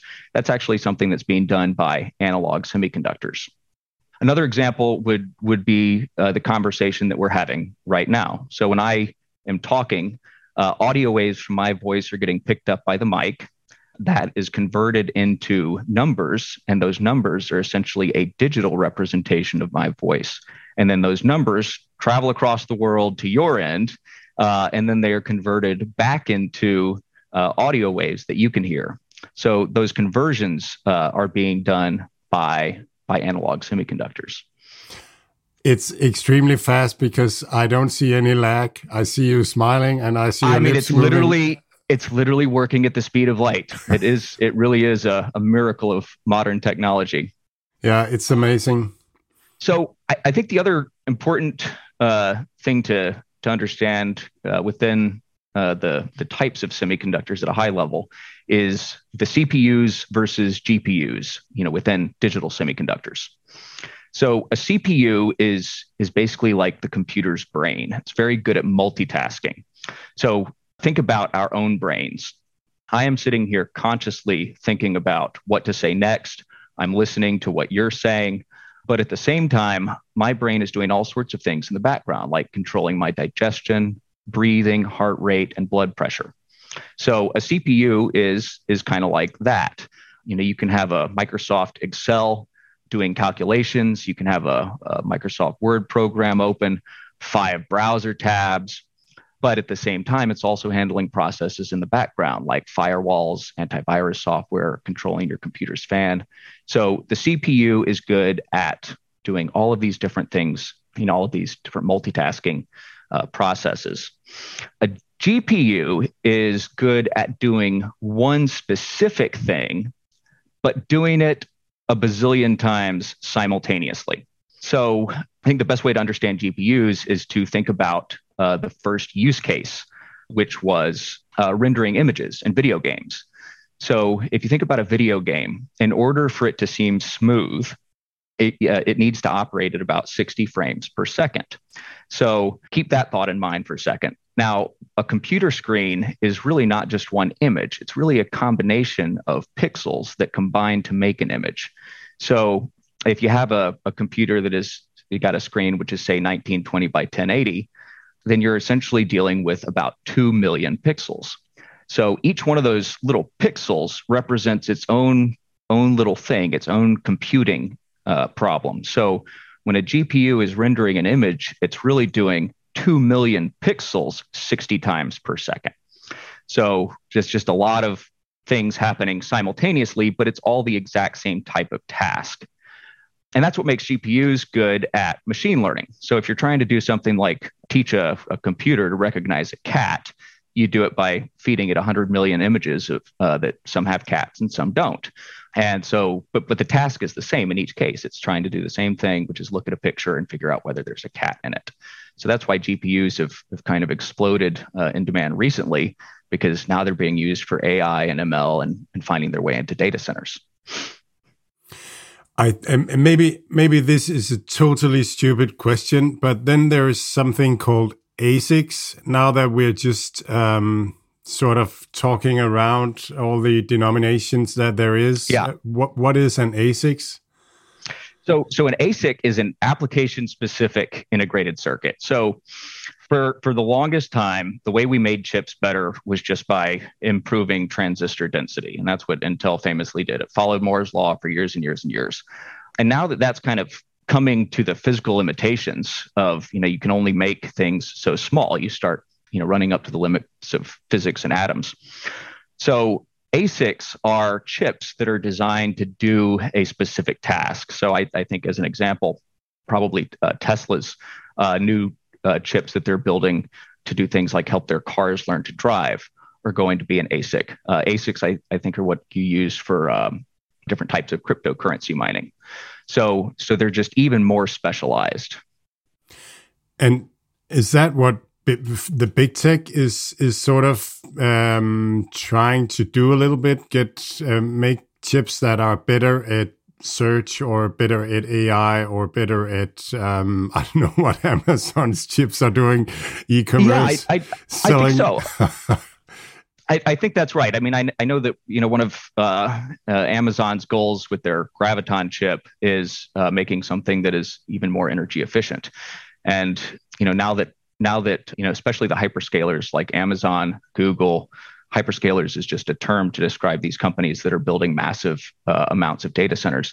The bigger they get, the more sense it will make for them to invest resources and being able to customize things to do specific types of tasks. You know, I don't I don't understand the technical super well, but you know, it's going to be the different types of things a data center does, it's being used to route traffic to point somebody that's logged into Netflix to the the, the closest server that's going to have the best performance. You know, you have the AI and ML applications uh, teaching robots to to understand how to interact with the world around them. So I I, I would expect that that ASICs will continue to to be a bigger and bigger thing. Interesting. So just um, so you mentioned CPU and GPU, and I think uh, GPU is graphic processing Yeah. unit, and Graphics C- processing unit. and CPU must be core processing Central. central processing. So how do you get from chips to CPUs and GPUs? Do you mean from like a, a manufacturing? Yeah, uh, yeah, yeah. What's the difference between chips and and CPUs and GPUs? I know N- Nvidia is sort of the ones that started, uh, one of the ones that started making GPUs. Um, so Yeah, so I, I I couldn't tell you what the uh, what the difference is from a, a technological standpoint, um, but just in, in terms of of the the businesses that are making those types of chips. So Intel has primarily been a CPU company. AMD's uh, the the bulk of their business is is still making CPUs. Nvidia started out as a graphics card company that who their their big market was gaming. And kind of like I explained earlier, who knows if this was Jensen Huang's brilliance and foresight or if he just kind of lucked into it. But as it turns out, the GPUs are just perfect for many things that data centers do today. So yeah, I think that's that's my understanding of these things is kind of at the at the high level and and what are the what are the roles of the different businesses and what types of chips do they make but you know uh, explaining the the silicon and design architecture is not something i'm going to be able to do no, I'll, I'll, I'll, stop. I'll stop here uh, examining you because you're and and uh, good at economics, and um, yeah, that's amazing. But so um, I want to dive into demand and supply for for uh, for microchips, and um, and I, I wanted to talk about um, about demand first. Um, where we see it going. But could you start out by by just letting us, helping us understand where demand for uh, chips is coming from for semiconductors? Yeah, yeah, totally. So uh, the the biggest driver of of demand for semiconductors right now is data centers. Um, so if if you just look at, uh, for example, Taiwan Semiconductors uh, revenue um, as an analogy, uh, I think at the um, end of 2021, um, the the portion of their revenue coming from data centers was in the high 30s. Now they just released their earnings this morning, actually, and it's just crossed 40 percent. And that's actually really interesting because data centers, with respect to Taiwan Semiconductor, I'll start calling them TSM, but uh, data centers just overtook mobile phones uh, as a portion of uh, TSM's revenue. So, you know, data centers, you, have got basically three big players there. You've got uh, Microsoft's Azure, you've got Amazon's uh, AWS, and then you've got Google's GCP. And those businesses collectively have north of $100 billion of revenue. And even though they had that much revenue, they still all grew 40% or more last year. That's really, really mind blowing. And it's unique in the business world to have an industry that is so large and growing so fast. And data centers are basically just one big semiconductor party. You know, they are going to have CPUs, GPUs, FPGAs, memory, networking gear. Yeah. So and and before we we sort of uh, get get the minor parts and maybe where some Yeah. of the growth is going to come from semiconductors, I'd like to. Um, you have a frame, um, or you, you you had a term called semiconductors as a service when you talk about uh, Amazon and Microsoft and and, Yeah. and Google. And and could you could you sort of um, elaborate on that and expand that and maybe explain why it's why it makes so much sense? Yeah. So so if if you think about um, the the the way things used to be done before AWS came about in like 2006 to seven area, is that uh, companies managed all of their servers, uh, what they call on premise. So if I am uh, CNN and I need servers to host my TV and my customer data and my ERP system and things like that, uh, I was buying the real estate or leasing the real estate. My engineers were installing all of the hardware, buying the hardware, figuring out how to configure it, you know, all of that type of stuff. And so data centers have basically taken all of that responsibility off of the plates of literally the entire world. So, um, because data centers are built around, uh, you know, optimally using uh, se- semiconductors, that's why I've kind of uh, begun to think of this as what they're really doing is offering semiconductors as a service. Yeah, so computing power as a service. Pretty much. I mean, computing power, database storage, you know, everything that they do. And it's it works so much better at scale. It does. So, you know, one one interesting example I came across recently, just to to kind of talk about the the value proposition of of data centers and the cloud broadly. So, Netflix in like 2016 or 2017 uh, decided that uh, they wanted to launch their service in like 130 new countries. And think about what they would have had to do if they weren't plugged into Amazon Web Services. They would have had to go find land, hire people locally, build out the shells, buy all the hardware. And they would have had to do that in many data centers all over the world. And not only that, they would have had to they would kind of have been guessing, you know, how how much capacity should we build in specific geographies, and they would they would need to do that guessing before they actually see what the demand is going to be, uh, you know, how many subscribers they get. Um, but because they were on AWS, they literally just had to click a few buttons. I mean, it's it's almost that simple, relatively speaking. So instead of spending billions of dollars uh, on capex, you know, just a, a few clicks, and then overnight, 130 new countries have access to Netflix. So that elasticity is, you know, elasticity. You're not having to pay the upfront capital costs. You know, those are really powerful things, especially for companies that are high growth or they don't, you know, don't really have a, a super accurate way to forecast uh, demand. Yeah, so so inter- I, I just I just saw the the the capital markets day of Adyen, uh, which is um, which is a payments uh, company, and mm-hmm. and they're kind of doing the same thing, payments as a service. And uh, mm-hmm. I don't know if they've got, um, I think they got Spotify as a customer, but it's kind of the same thing. They solve everything for for for a, a company or a brand in, in every country there is, maybe with dLocal So it's it's um, yeah, it's it's payments as a service. So it's so easy to run a business nowadays. You you got Amazon. Totally. I mean, if, if if you think about it, like the um, you know a startup doesn't even need to have uh, a team of people that are super technical on the infrastructure side anymore. They just have to have somebody that understands the AWS ecosystem. So, you know, you're you're saving probably literally millions of dollars related to what it would have cost to build something equivalent. Um, you know, right around the 2000 area. Yeah, yeah, really, really interesting. Um, so um, the demand for for the next five, ten years is maybe some of the smaller uh, parts of the pie you just described. You had the the mobile, um, the demand for chips from um, from mobile is about 40% and then from uh, from hyperscalers is about 40% and then what what interesting bits are there in the last kind of 20% of um, of Taiwan semiconductors um, uh, so so demand? so one that's growing one that's growing fast is uh, the the auto market. So I've actually got this pulled up right here. So Taiwan Semi's uh, automotive segment grew 26% quarter over quarter. Wow. That is an absolutely mind-blowing rate of growth. And it's it's beginning to be uh, you know a substantial portion of revenue. I think automotive uh, accounted for uh, 5% in Q1.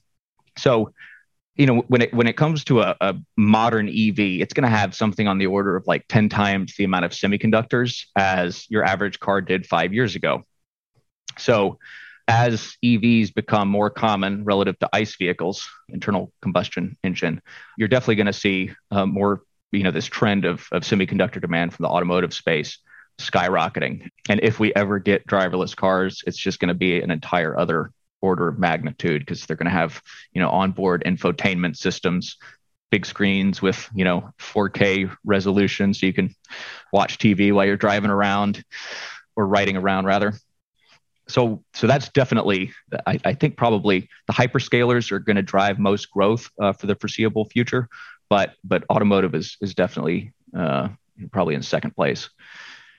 Yeah so so so um, semiconductors are used both um, near the person where you deploy the apps or the programs or watch the the movies and and then it's going to be deployed in in the hyperscalers, in the data centers where where the signals will be computed, where where the um, where the big games with uh, the cloud games, which never really materialized, will will be um, will will be sort of computed yeah i you know I, I like to use the phrase all roads lead back to semiconductors. It's like you know any anything that you plug in or anything that is using energy is in some way creating demand for semiconductors.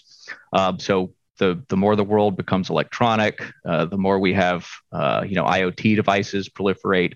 You know not only are the devices themselves going to create demand for semiconductors but all of these things, in some way or another, are also generating data that is going to end up in the data centers.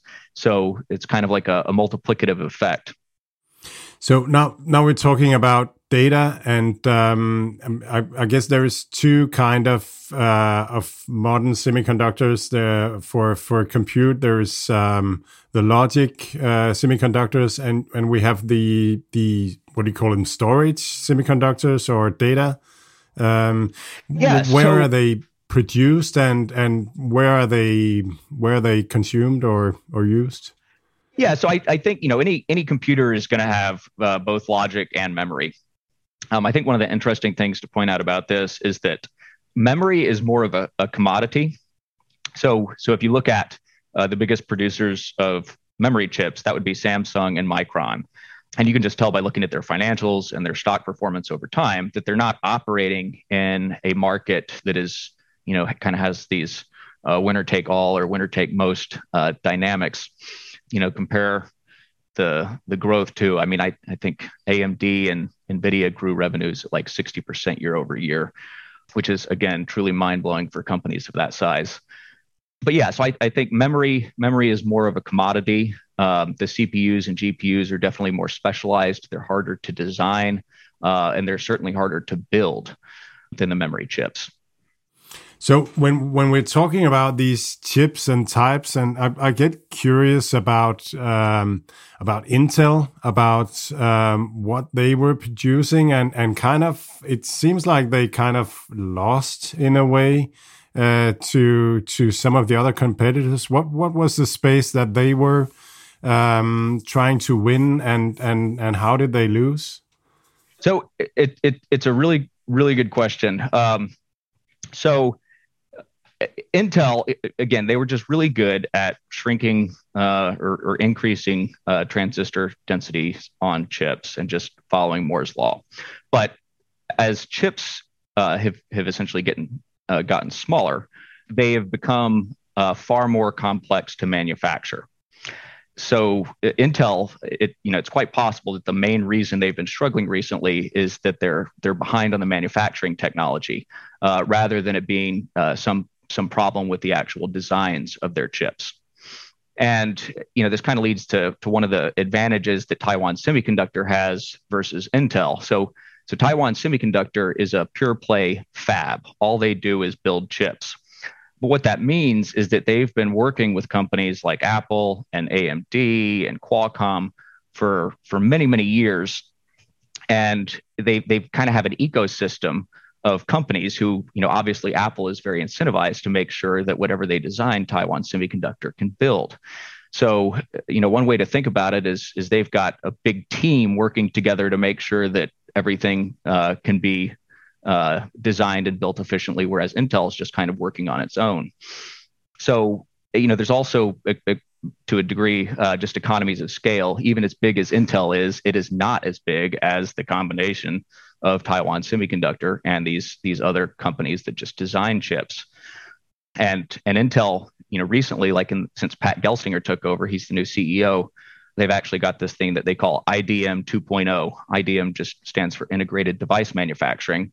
That's the term for a, a, semiconductor business that both designs and builds chips, you know, on their own. But IDM 2.0 involves Intel essentially launching a foundry business. So, so beginning to also uh, make semiconductors for other companies. So, I, you know, that that could be a sign that Intel has seen the writing on the wall knows that it's too tough to to go the road alone and that they also need to start benefiting from having an ecosystem of companies and, and from having the broader scale that's going to come from not only making their own chips, but making chips for other businesses as well. Yeah, it's it's so interesting this thing about having an integrated product or having a, being a pure play uh, producer. What what what wins? And and I think that a lot of people will have a lot of opinions about about why one is better than the other. And then we, when we look at an, another industry where where sort of the game um, played out in a different way, there will be analysis there. I I don't know if it's it's really about one thing being better or it's about people and maybe conditions and maybe luck going down the road. I don't know if you have any any qualified guess or what what would your best well, guess be? Well, I mean, I'll I'll say this. I I I think um, you know, just put putting on my business hat and speaking to the things I can understand. Um, you know, if you just look at the profit margins of Taiwan Semiconductor versus uh, the profit margins of Intel, Intel is regularly losing margin. Uh, their business has not been uh, growing much over the past few years. I think it's you know it's like single digit growth or something. And you know, if you look at the margins of of Taiwan Semiconductor, their net margins. So this is you know, not their gross margins, their net margins, how much of every dollar of revenue are they actually converting into profit for shareholders? Um, it's at like 38% right now. So that's indicative of doing the right thing.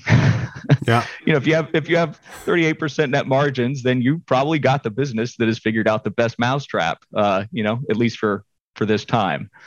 And, you know, just another thing to point out, you know, if Intel grows 5 or 10% this year, they'll be doing great. Taiwan Semiconductor is tracking to grow at 35%. So, you know, speaking to the technicals of, of uh, IDM versus fab and design working together, uh, tough. But if you just look at the margins of the companies involved, it's kind of clear uh, which ones are uh, better positioned to, you know, take advantage of technology as it exists today. So before we we move into supply, I just wanted to to hear your thoughts on on AI, where where where uh, consumptions of of semiconductor is growing there, and and maybe a little bit about five G. What you think uh, that will do um, to the to the demand? Yeah, well, I'll I'll talk about five G. I think I've got something a little bit more interesting to to say about that. Um, I'll mention something about AI if I can uh, think of something. But so, you know, each time that you move from one generation of, of cellular technology to the next, there's just this big jump in the amount of data that is created. So, um, I'll just kind of go through the, the different cell phone generations. So the first first generation cell phones had scratchy sound, um, the bandwidth wasn't even high enough for you to encrypt uh, the the conversation. So theoretically, somebody could just listen in if they wanted to. Um, then you move from 1G to 2G, and all of a sudden your voice is crystal clear. But you also get to start doing things like sending text messages and low quality images cost effectively. So, text messages and images increase in uh, the amount of data that is being created. Um, then you have 3G. 3G brought us Skype and, and video streaming that, you know, kind of worked. Um, and then 4G, you know, the, the iPhone launched at the tail end of 3G and right at the beginning of 4G. Um, but but 4G really enabled the proliferation of um, uh, social media. Uh, it's what lets you stream Netflix in high resolution when you're standing in the middle of a park uh, on your phone. Um, you know, it's what's basically turned our phones into a way that you can completely interact seamlessly with the internet. So from 3G to 4G, there was a massive amount of, of additional data created um, from that uh, technological jump. Yeah, you can now, really imagine or envision the amount of data just exploding from from the first generations to the next. Totally. Think think about think about like uh, you know just the amount of videos that are getting uploaded to yeah. TikTok every day. Yeah. I mean, every single person under 25 in the entire world is sitting there streaming uh, streaming video to the cloud constantly. Um, so so now 5G is coming along, and 5G is is like the biggest change uh, that we've ever seen. So you know, I haven't gone and uh, analyzed where these numbers come from, but I, I think they're in the ballpark, right? So 5G is supposed to bring a 50x improvement in latency. So latency is like if you're playing a video game and you click your mouse in the right corner of the screen to get your character to move. Latency is how long is the gap between when you click and then when you see your, your character move. So you're going to have a 50x improvement in latency, up to 100x improvement in speed, and up to a 1000x improvement in bandwidth. Um, these are really hard to comprehend, uh, you know, how much more data that is going to uh, you know result in in getting generated. So you know I, I don't think it's it's always obvious what the use cases are going to be that will start creating uh, you know enormous amounts of new data. But historically speaking every time we go to a new generation people find out a way to put that extra power and bandwidth and speed to use and my expectation is is you know the same thing's going to happen with 5g you know when it really gets here people will figure out a way to use it. And uh, when you look at those numbers, it's going to create a lot of data. It's going to yeah. be a lot of demand for data centers and whatever else. Yeah, I think we're actually seeing it right now. All this metaverse talk. Uh, to me, the metaverse is uh, this ability to to feel um, present uh, in yeah. in the moment like when you're using a, a, a messenger um, device, you don't know when the recipient gets your message and you don't know when you get a reply. So to me, the metaverse is just like what we are doing here together, uh, being being together and in in a shared experience. And yeah. and there is not much augmented reality about us two here today. I I have a I have a, a fixed uh, image behind me on the screen, but otherwise there's nothing much. But once we start to get get all these opportunities, um, that'll be interesting. Um, we're, we're having a, a an interview later on this podcast with a Danish company doing uh, metaverse as a service for for companies and and oh, that's awesome. And they, yeah, they're they're like creating these rooms or environments and stuff, and and suddenly the compute that that lies around us will kind of explode already. Yeah. So yeah, I mean, thinking about you mentioned augmented reality, that could absolutely be something that just generates enormous amounts of data. Um, you know, I I could see a point where uh, you know it's not going to be a few years from now, but but you know more than a few. Um, but uh, you could get a, a, phone call from somebody and you're wearing your augmented reality glasses and instead of just uh, you know hearing their voice you might see a high definition lifelike image of them standing right in front of you. Um, and so you end up just always being able to be present with uh, whoever it is that you're talking to. Um, so i'm you know true augmented reality is is not going to um, you know feel like you're talking to to something that's that's low resolution and looks gimmicky. With 5G, you'll really have enough speed uh, and bandwidth to be able to project things that are lifelike quality uh, all over the place.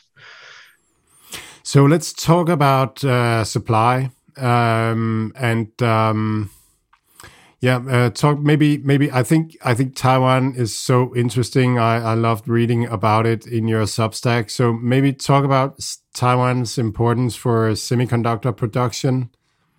Yeah, so so Taiwan, it's it's almost impossible to overstate their importance to the semiconductor ecosystem. So I'll say a few things about Taiwan first, and then kind of make make things more granular. So Taiwan is is literally a country-sized semiconductor subsidy. So, um, you know, the engineers in Taiwan uh, are like uh, 30% cheaper than somebody with equivalent skill uh, would be um, in the EU or in the US. Uh, Taiwan has actually built a high speed rail network so that if a machine goes, uh, well, uh, importantly, with stops around all of the fabs, all of the manufacturing plants. So if a machine goes down somewhere and you need to get engineers from this other plant over there quickly, you can do that. It's quick and it's cheap. Um, and then there's uh, there's even what I call a cultural subsidy, um, which is there's a you know there was a drought in Taiwan recently, and um, the the citizens of Taiwan just happily started going on water rations so that the semiconductor manufacturing businesses could keep on pumping out chips and and it's because you know they all they all absolutely uh, understand and love and support uh, the fact that they are a semiconductor first country. There's a there's a joke in uh, Taiwan that the uh, the best way to find a spouse is to get a job with TSM. So um, those are those are kind of some things that um, make make the country uh, unique. That's a um, mission critical country. I, it, it is. Yeah, I'm thinking I, about know, what I, would happen in Denmark if, if if we suddenly cut down the water supply due to a company needing water. It's hard to you. I can't, I can't even imagine. In the United States, there'd be riots in the streets if yeah. some big corporate company was hogging all of the water. I mean, it would just just be unthinkable. Um, so, you know, with respect to to TSM specifically, uh, and TSM is you know that's the big giant over in Taiwan. So TSM now, uh, especially because of Intel's manufacturing troubles, TSM is is now really the only company on the planet uh, that is making cutting edge logic chips.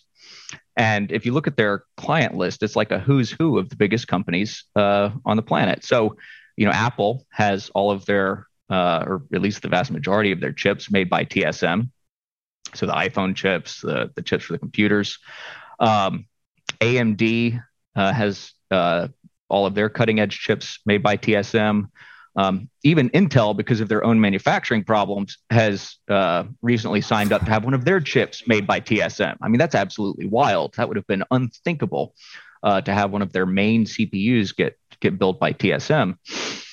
So, um, and then you know, if you, it, it's not just these, uh, you know, Apple who's who's using the chips themselves, but um, you know, NVIDIA and AMD uh, and uh, um, Intel, all of those chips end up in data centers. So, kind of indirectly, TSM is also the one that is feeding the chips that fuel the biggest growth sector of semiconductor, uh, you know, the biggest growth sector of the economy, which is is the data centers. Um, so, so yeah, I mean, it's it's uh, uh, really is the world's single point of failure. Yeah, yeah, and they are growing like you said 60%. Are they still investing for that kind of growth in production? Are they also increasing production by those numbers?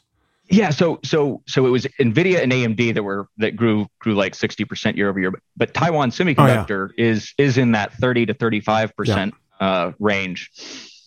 Um and yeah, I mean, it's it's it, it doesn't look like that's going to be slowing down because now the biggest segment of their revenue is coming from data centers, which are just uh, growing like an absolute weed. So, how about political? Um, I mean, for for countries to to see that that Taiwan, which might become Chinese uh, one of these days, um, is is so critical for for supply of of one of the most critical things um, in the world, I guess. Um, how is that? Um, um, what a, what a yeah. So so that that's a good question, and I I uh, I, I get a, a few different thoughts. Um, so so first, eh, eh, you know, if if anything were to happen uh, between China and Taiwan, which you know everybody seems to believe that that is inevitable, that something is going to happen. But uh, the only op- opinion I really have is that if something did happen, um, it's not going to be done in such a way that uh, separates China and Taiwan from the global economy. Uh, and that's just simply because that would result in economic mutually assured destruction. Um, you know, it's one thing to cut off Russia from the global economy, which is basically exporting commodities, you know, oil and gas.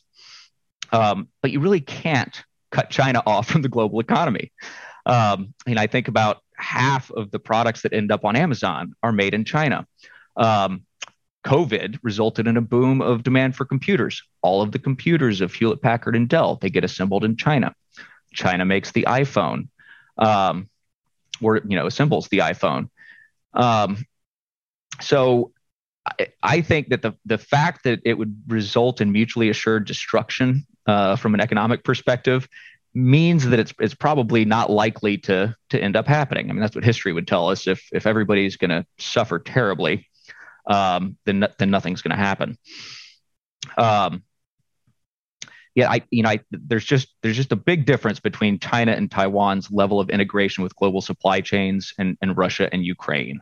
Yeah. So um, yeah, I, I can't can't tell you that China's not ever going to try to bring Taiwan into this into the same umbrella, but it just doesn't seem like the way the world would react and the way that China would do it uh, would be done in such a way that everybody would just you know stop dealing with each other. So is is Taiwan Semiconductors? It sounds like they're kind of um, somebody like Nvidia or AMD is sending them a mail saying, uh, "We draw this, we design this, produce it." Um, would would Taiwan Semiconductor be able to to design uh, their own semiconductors and and do that, or is are they dependent on on Western companies for for design? Yeah, so so that that that's a great question. So I, I think uh, I've, I've certainly run across people who have this view. You know, you'll explain how critical Taiwan Semiconductor is to the entire economic system and all the the, the technology uh, businesses, and they'll say, well, why doesn't China just? I mean, isn't that an additional reason for China to want to take over Taiwan because then they get TSM? So. Uh, the reality is that that TSM really wouldn't even be able to make chips if it got cut off from the rest of the world. Um, you know, t- Taiwan Semiconductor is, uh, you know, all of their chips are made by equipment from ASML and KLAC and Applied Materials. You know, these are businesses that are based um, either in Japan or, uh, in the case of ASML, in Europe, um, and KLAC and Applied Materials. You know, those are uh, businesses in the U.S. and you know, uh, one way, I don't know if this is a, a, good analogy or not, but, you know, think about Otis elevator. If an elevator goes down, you need somebody to fix it. So there's, there's a, there's somewhat of a reliance on the companies that have the service contracts. And so if, if, if TSM suddenly gets cut off from the whole ecosystem, no, it's not going to be able to just keep on producing and, you know, China can't just go take over all of those chips. Um, so I, I, I think it's, it's very, very likely that uh, you know TSM really doesn't come into play at all in China's thinking about uh, how to deal with Taiwan. Interesting. So, Ben, could you help me? Um, I know a lot of ticker codes for for semiconductors, but I don't. I, I guess I know a little bit more now, but I, I I don't know exactly where they are in the production stages um, of of semiconductors. I know Taiwan Semiconductor is producing. You you talked about Intel yeah. having a double row. There are some manu- chip manufacturing. Um, yeah so so here's kind of the, the breakdown of, of all of the businesses that are in the ecosystem. Yes. So so the most fundamental layer are the uh, semi-cap companies semiconductor capital equipment. So uh, these are the guys that build the machines that are used to actually produce uh, the, the semiconductors. thing, yeah.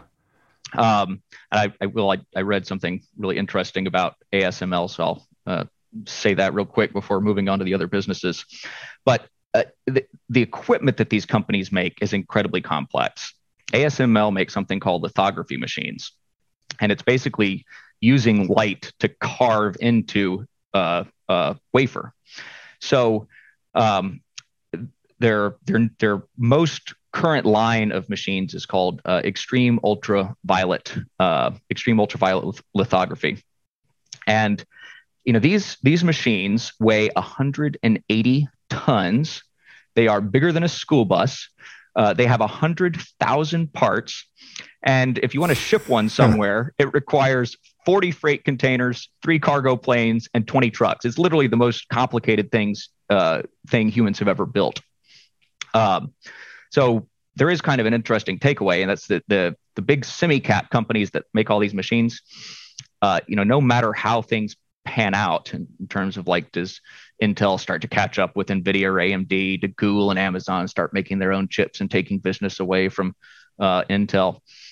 It's like no matter how things pan out in the semiconductor la- landscape, these semi-cap companies are building things that are very, very complex, and they are still going to be the same people making these machines 10 years from now, or whatever the, the next generation of the machines is. So that's kind of like the base layer. Which which which other is there in that base layer? You said ASML. Yeah, so you've got ASML, Uh, and then the I think the other the other big four would be uh, KLA Corporation. Um, the the ticker symbol is KLAC for that one. Uh, Applied Materials, uh, the ticker is AMAT. Uh, Lam Research is LRCX. Um, and Tokyo Electron is is another uh, one of the big uh, semi-cap companies. Um, I, I really couldn't uh, explain how the machines uh, work or, or what the what the top products are of the other semi-cap businesses. What I know is that they've got uh, ridiculous uh, margins. They're essentially their top products are um, you know all oligopolistic levels of market share. ASML actually has 100% market share for uh, EUV machines. Um, so yeah, I mean it's it's uh, um, really a, a, relatively safe way to invest in the proliferation of semiconductors is just to buy the semi-cap businesses. So that was kind of the base layer, and and then um, then the the other layers. Yeah, so so then you've got you've got companies that only do the design side of things. So that's going to be your AMDs, your Nvidias, your Qualcomms, your MediaTeks. Um, they're built they're building or not building, they're just designing chips, but all of the manufacturing is done by somebody else. And in most cases, that means uh, Taiwan Semiconductor. So, uh, you know, those are, they, you just call them the design uh, businesses. Um, and then I, I, mentioned earlier the IDMs, the companies that are both designing and building chips. So, you know, the big, the big famous IDMs um, are going to be Intel, uh, Texas Instruments, I think analog devices is probably an IDM, but I, uh, yeah, I, I, would assume they are. So uh, that's that's kind of another category. Um, then there's something called EDA, which is electronic design automation. Uh, these are the companies that write the software that everybody uses to design the chips. So anybody making a chip is is going to be using software made by one of those businesses. Um, and then uh, finally, you've got you've got uh, uh, the businesses like TSM that are really just the the fabricators. They're in the business of of making things, but they don't they don't design them. Um, I think the the other uh, pure play fabs are uh, Global Foundries. Um, there's a company called UMC, which is based in Taiwan. Um, there's a company SMIC, which is based in China, I think. Um, but but I mean, you know, Taiwan Semiconductor is is the absolute gorilla in the room and, and dwarfs all those other businesses in size. And by the way, none of the other fabs are are able to make cutting edge chips. Most of them have kind of stopped trying. yeah. So I, I think I heard uh, some wise people talking about that that demand or, or, for semiconductor or demand versus supply is kind of a cyclical uh, thing, sort of uh, historically. Is that so? And, and do you think it will continue to be so? Where do you see demand versus supply over the coming five, ten years? Yeah, so uh, it, it's definitely true. Semiconductors have historically been cyclical. Um, but, uh, you know, my, my view kind of moving forward, um, I, I don't really have a strong opinion on memory. I'm, I'm sure demand for memory is going to grow. Um, but it's easier to to add capacity to make memory. Um, and there are multiple companies that can make memory. You know, companies in China uh, can actually make memory in addition to uh, your Microns and your Samsungs. Um, but but but really on the cutting edge logic side of things, I just really can't see a world where uh, demand is able to keep up with su- supply. Uh, you know, especially since there's really only one company that is able to make cutting edge chips. Taiwan Semiconductor.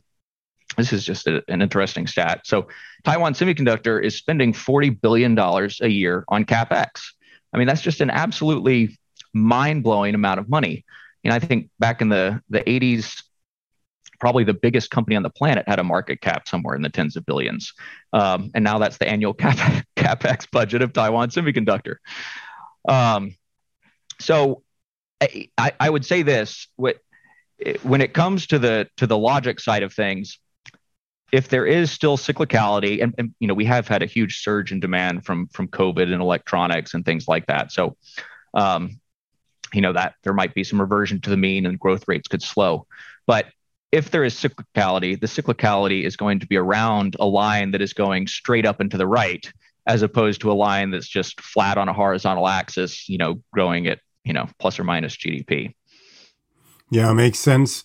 I think one of the interesting things is that that they even though uh, sort of the total amount of or the total demand for for chips at, at or semiconductors at any given time is rising due to what we've been talking about then you still have um, um, semiconductors being replaced because they they grow too old so um, so it's just uh, right. yeah, yeah how long do they live uh, it's it's just it's literally the perfect business to be in because you've got built-in planned obsolescence. yeah. Um, I, I don't know how long uh, all of the all of the different chips live, but I, I think I read something recently where where Amazon had kind of expanded the the depreciation uh, cycle of the the chips in their uh, data centers from like four to five or five to six years. Um, but yeah, I mean you're absolutely right. Uh, chips get better, and the designs get better, and uh, you know, relative to the amount of value that these data center businesses are able to extract from having better chips, it just makes sense to replace them on a, you know, relatively frequent basis. So um, I'm really curious to hear about. This is an investment podcast, so I'm curious to hear about how to how to invest in in this industry and and sort of what are your top picks. So so I I will say I'm a big fan of index funds uh, especially ones that are market cap weighted. Um, you know, index funds are, uh, especially market cap weighted index funds, work because you were uh, basically using a trend following strategy to put more money in the companies that are winning and companies that are you know losing market share and their sales are shrinking they naturally shrink uh, the exposure that the index has to them uh, you know one interesting uh, anecdote to think about uh, Apple and Amazon uh, back in 2003 had market caps of like 10 and 15 billion dollars respectively. Now Apple's worth three trillion and Amazon's worth one and a half trillion. So what that means is that you literally just by holding the technology index um, would have captured 99% of the growth of of those two businesses. And you know Apple uh, is up 400% or so from the time uh, that Warren Buffett bought it. And uh, when Warren Buffett started buying in, Apple already represented a large portion of the index. So I say all this to say um, there is a pretty much market cap weighted index of semiconductors, and that is the ticker symbol for that is SMH. Um, and so the biggest holdings of that are Taiwan Semiconductor, uh, Nvidia. Um, you know, there's all of the companies that I've mentioned: AMD, ASML, um, uh, Lam Research, Texas Instruments, all of those companies are going to be in there. So, eh, you know, it's if the the theme of growing de- growing demand for semiconductors is so solid that I think for most people, you know, you're going to get great returns just by buying the index, and then you don't have to worry about picking out uh, the companies that that go on to be uh, the biggest winners. So, so that's definitely uh, one thing to look at is, is just the SMH index. Um, I will say uh, I have uh, personally overweighted relative to the index uh, four companies uh, Texas Instruments, uh, KLAC, Applied Materials, and Lam Research. Um, and I'll explain why. So I can't begin to tell you, you know, why Texas Instruments' power converters are better than analog devices, but if, if you just look at the financials of this business, they're absolutely disgusting. Uh, Texas Instruments over the past five years has had net income margins that have ranged from like 35 to 42 percent. Um, and uh, you know, one of the ways I uh, kind of think of things, since I'm not a technical person, is is are there clues that I can pick up from the financials that help me understand kind of the relative strength of one business versus another?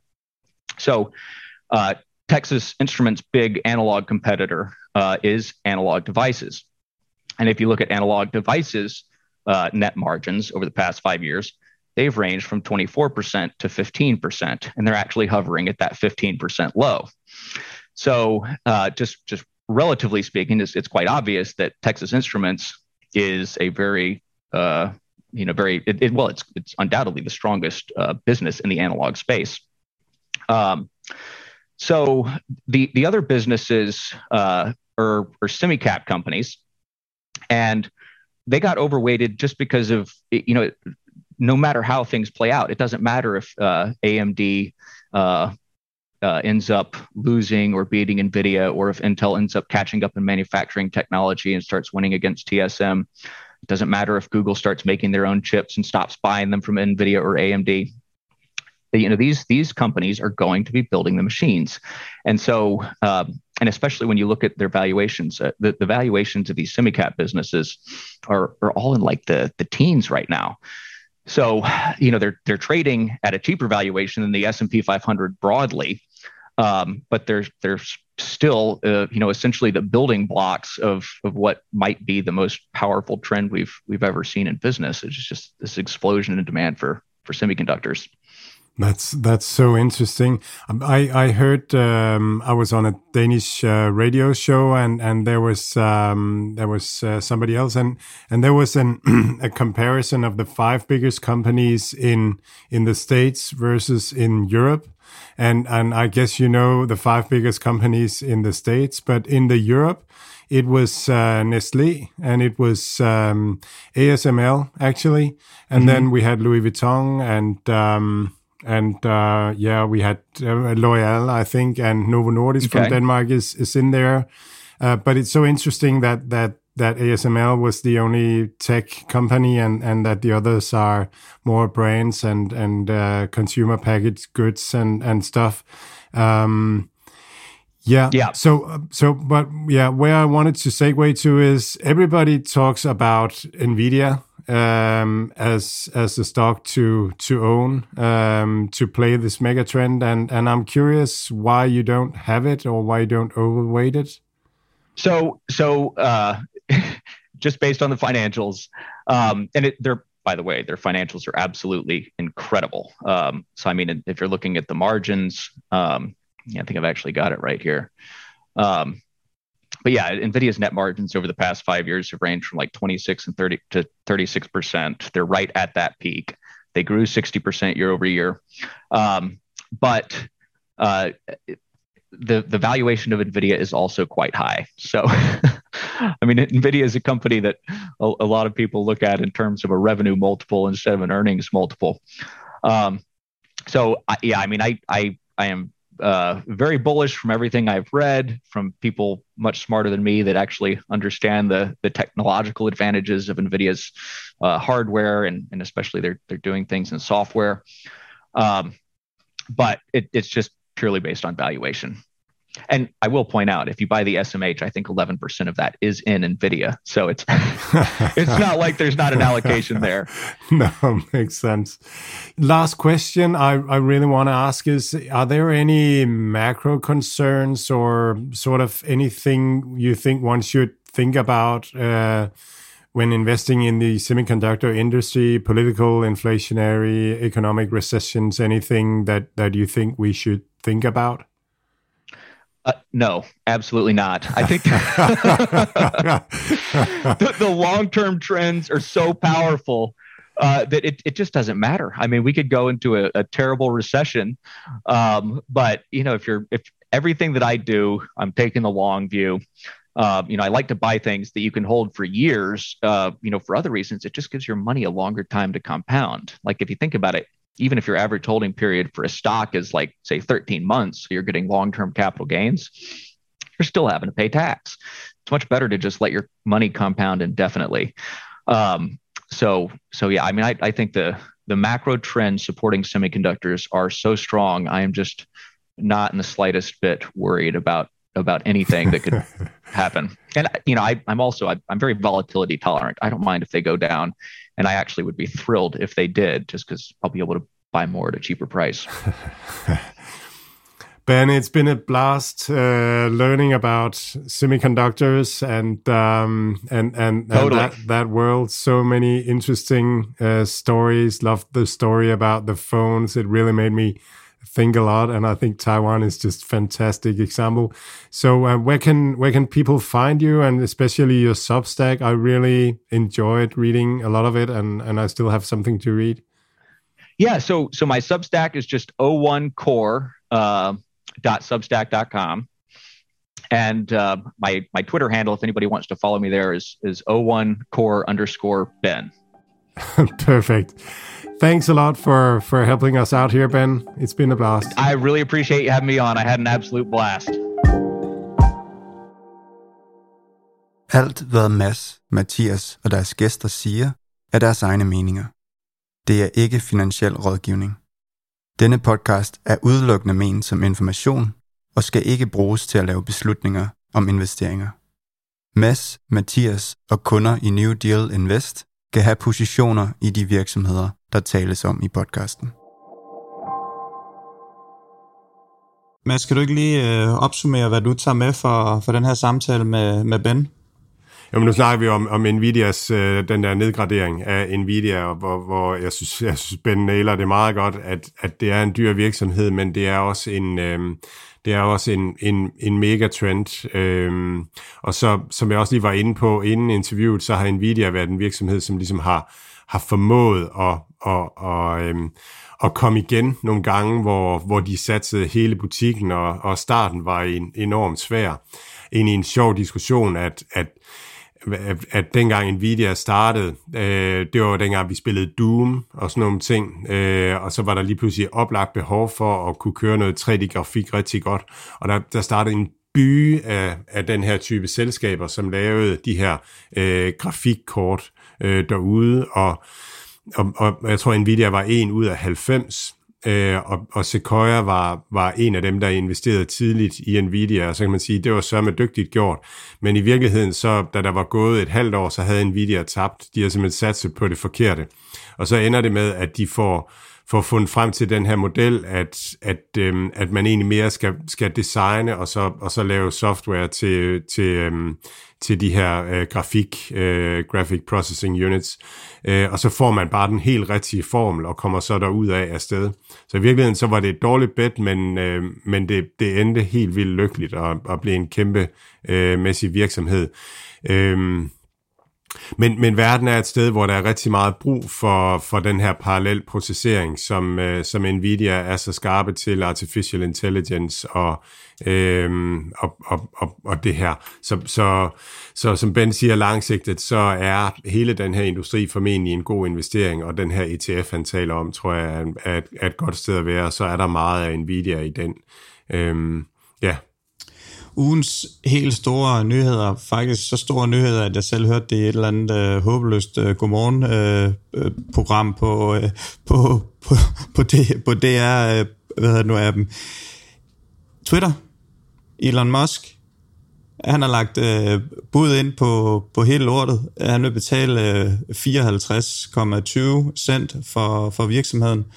Øh, han er i, i øjeblikket i omegnen af 9%, et lille smule over. Han har sagt, at det her det er hans øh, final bid, og, øh, og hvis de ikke accepterer det, så, øh, ja, så, så ved han ikke lige helt, hvad, hvad han gør, om han, om han sælger det hele, eller han, øh, han gør. Så, så det er jo klart, at det, det er diverse kloge mænd ud og, og spekulere øh, i, om, øh, om han så gør det. Han, vi ved jo, at han er en, en mand af handling, og han, når han siger noget normalt set, så, så plejer han at holde det.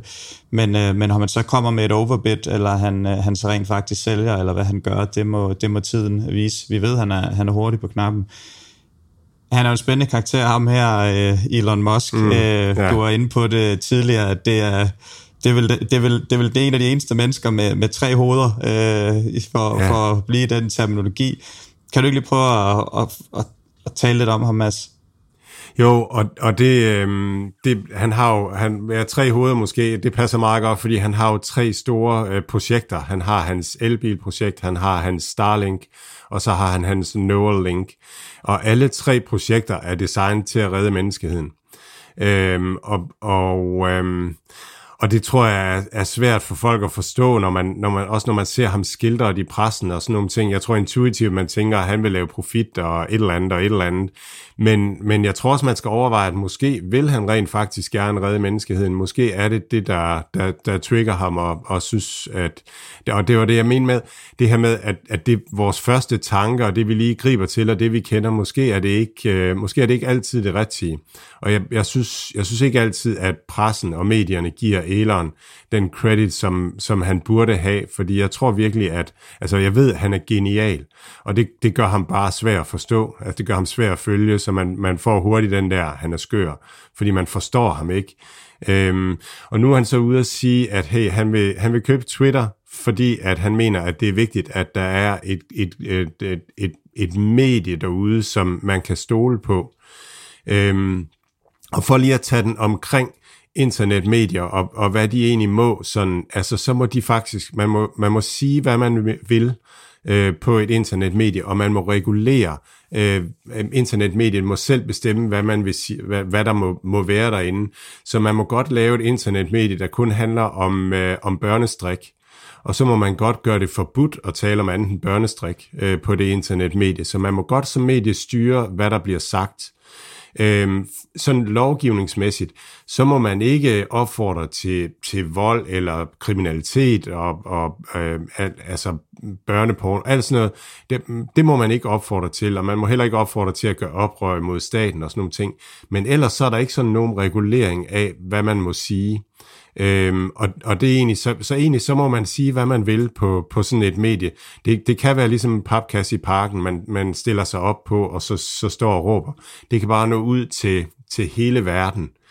Øhm, og, og jeg kom sådan til at tænke på, øhm, der, der er to ting, som, hvor jeg virkelig har fået ændret opfattelse af historiens gang. Historien bliver altid skrevet af den, der vinder. Og jeg har altid troet, da jeg gik i folkeskole, så lærte jeg, at amerikanerne, de gik ind i 2. verdenskrig for at redde Europa. Øhm, og så lærte jeg også, at de, de smed atombomben over Hiroshima og Nagasaki, fordi at det var man nødt til for at redde en masse øh, menneskeliv, fordi at det ville være simpelthen så svært at, at, at Europa og Japan. Og så, så læste jeg, da jeg var ung, en bog om, øh, om 2. verdenskrig, den her Verden i flammer. Det er simpelthen en fantastisk bog. Det er en fyr, der hedder Herman Vogt, der har skrevet den. Og han fortæller sådan, han er historiker, og fortæller sådan øh, i nogle afsnit, øh, ind imellem de der skønlitterære afsnit, øh, så fortæller han de historiske fakta. Og fakta var, at USA, de var ved at neddrosle militæret, de ville slet ikke ind i 2. verdenskrig. Øh, de ville bare europæerne passe sig selv, og så lige pludselig så overfaldt japanerne øh, øh, Pearl Harbor, og så blev man trukket ind i krigen. Så det var sådan, jeg var sådan, hold da op, var det sådan? Og så den anden, øh, det her med atombomben, i virkeligheden så, eller en anden version af historien, det er, at i virkeligheden så var Japan slået økonomisk og militært øh, på det tidspunkt, og det ville formentlig ikke blive særlig, øh, altså det ville ikke blive en særlig stor opgave at, at, at få dem til at overgive sig. Men et af de store problemer, det var, at Sovjetunionen, eller Rusland var på vej ind i krigen øh, og, og stod til at og måske at kunne være dem, der fik japanerne til at overgive sig, og det ønskede man bestemt ikke fra amerikansk side. Så, så i virkeligheden så var der måske nogle andre motiver, og så i USA herskede der en ekstrem racisme under 2. verdenskrig over for japanerne. Så det er bare sådan eksempler på, at hvis ikke at at der er nogle neutrale medier, eller nogle steder, hvor at folk kan fortælle øh, historien omkring, hvad der foregår, jamen, så kan det godt være svært for menneskeheden rent faktisk at finde ud af, hvad der foregår. Og så kan jeg ikke lade være med bare at have den der tanke, eller måske acceptere den tanke, at måske er det det, Mosk han gerne vil. Han vil gerne sikre, at der er et, et sted, hvor der ikke er nogen øh, nogle magthaver eller nogle økonomiske interesser eller noget, som, som ligesom afgør, hvad der er sandhed og hvad der ikke er sandhed og hvad der går over i historien som, som fakta og, og ikke fakta. Og, og det synes jeg er sindssygt spændende. Og så er der hele den økonomiske realitet. Det er Twitter-aktionærerne, de, øh, de står med et bud på 54, hvor den for ikke så lang tid var op i, i over 70 øh, og bestyrelsen måske tænker, at vi tror egentlig, at vi kan skabe et bedre afkast på, at det ikke bliver sådan en, en sandhedens platform, men på, at vi driver det som en, en regulær forretning. Og måske vil de, øh, vil de takke nej til budet øh, og prøve at komme udenom det. I hvert fald så har de, øh, så har de implementeret sådan en poison pill nu i... Øh, i, jeg ved ikke, om man siger cap table, eller i, i hvert fald i virksomheden, sådan at, at nogle af de øh, obligationslån, der ligger der, de kan omdannes til aktier, hvis en eller anden aktionærs andel stiger over en vis procentdel. Så det vil sige, hvis, hvis Elon Musk han bliver ved med at købe, så lige pludselig så kommer der sindssygt mange flere aktier, øh, som, som han skal købe. Så det gør i princippet Twitter øh, umuligt at overtage Øhm, det skete også med Netflix øh, en gang i tidernes morgen, hvor, hvor de var i knæ, og der var en fjendtlig overtagelse på, på vej, jamen så, så, så implementerer man sådan en poison pill. Jeg hørte en, en, en analytiker snakke om det her, og, og netop det her med, at bestyrelsen sidder der for at, at varetage shareholders interesse og, og gøre det bedst den vej rundt. Så sandhedens kilde, om, om det skal være det, eller hvad det skal være, det er jo, det er jo så op til dem at tage stilling til det her. Generelt set, så, så vil en bestyrelse helst ikke kun have én ejer, øh, i og med, at det gør det noget sværere at, at træffe beslutninger rundt omkring det. Øhm, og så netop den her kurs på, på 54 er en, en relativt lav kurs, og, og det er også det, han vurderer, at jamen, det, det er et urealistisk bud, at, at folk vil sælge ind til, eller de vil acceptere den kurs. Øh, han sagde noget nær fair value omkring det her, det var måske omkring 60 dollars, at, at bestyrelsen for alvor vil overveje det, hvis, hvis vi er op omkring de 60 dollars, men, men ikke i det her nuværende niveau. Så, så PT, så, så, så i hvert fald hans øh, konklusion på det var, at 54, det bliver ikke aktuelt, øh, og, og man så, som jeg var inde på indledningsvis, må, må se, hvad Elon så gør, om han, han lidt hvad, man, hvad jeg måske i hvert fald ikke tror, han kommer med et, med et højere bud, fordi at han, altså, som jeg siger, når han, når han plejer at mene noget, så plejer han at sige det. Men, øh, men så er spørgsmålet, om han, han trækker lidt i land, holder sig til, til hans øh, position i, i, i Tesla, eller i, i, øh, i Twitter, som han har nu, eller, øh, eller han vil, vil sælge hele lortet og, og prøve at finde et andet medie, han kan, han kan fuldstændig overtage. Det tror jeg er de mest realistiske muligheder. Ja, og, men han, altså han, han, det han siger, det er jo også, at hvis ikke at, at det bliver accepteret, så sælger jeg ud. Så det vil sige, at, at Twitter-aktionærerne lige nu, hvis, hvis de sådan tænker deres kortsigtede interesser, så kan de enten få den her upside til 54 dollar, eller også så kan de have en stor aktionær, der ejer små 10 procent, der begynder bare at plaske aktier i markedet, så vi, vi ser ind i faldende aktiekurser.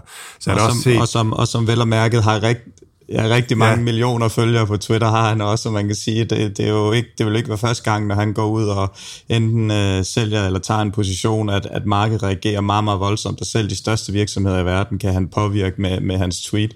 Så ja, hvis han går ud og overfloater 9, 9% stille og roligt, så, så kan vi godt nok se øh, en, en, en, øh, en Twitter-aktie ryge, ryge mod jorden hurtigt.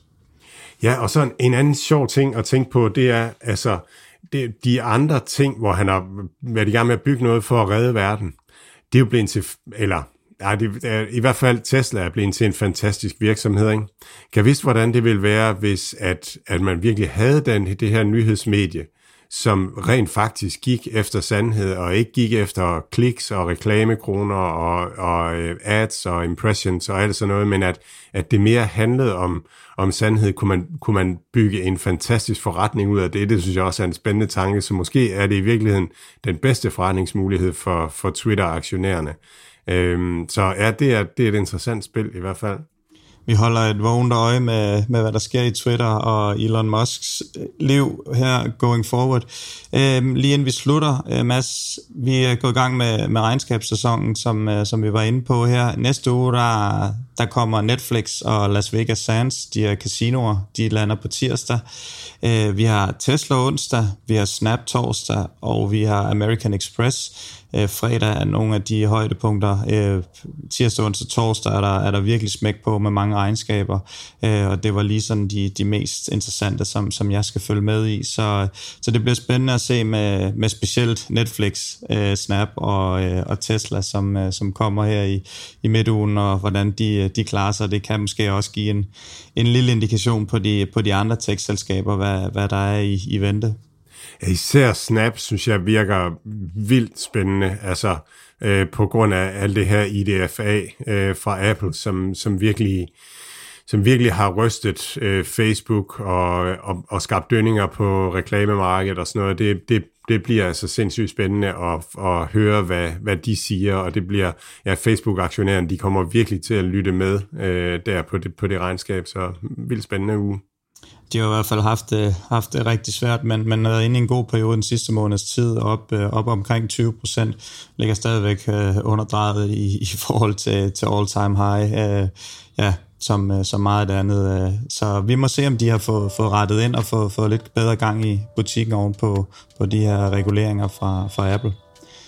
Mads, øh, rigtig god weekend, og tak for i dag, og øh, ja, god weekend til alle lytterne derude. Vi er naturligvis tilbage igen næste lørdag. El limo de Macías.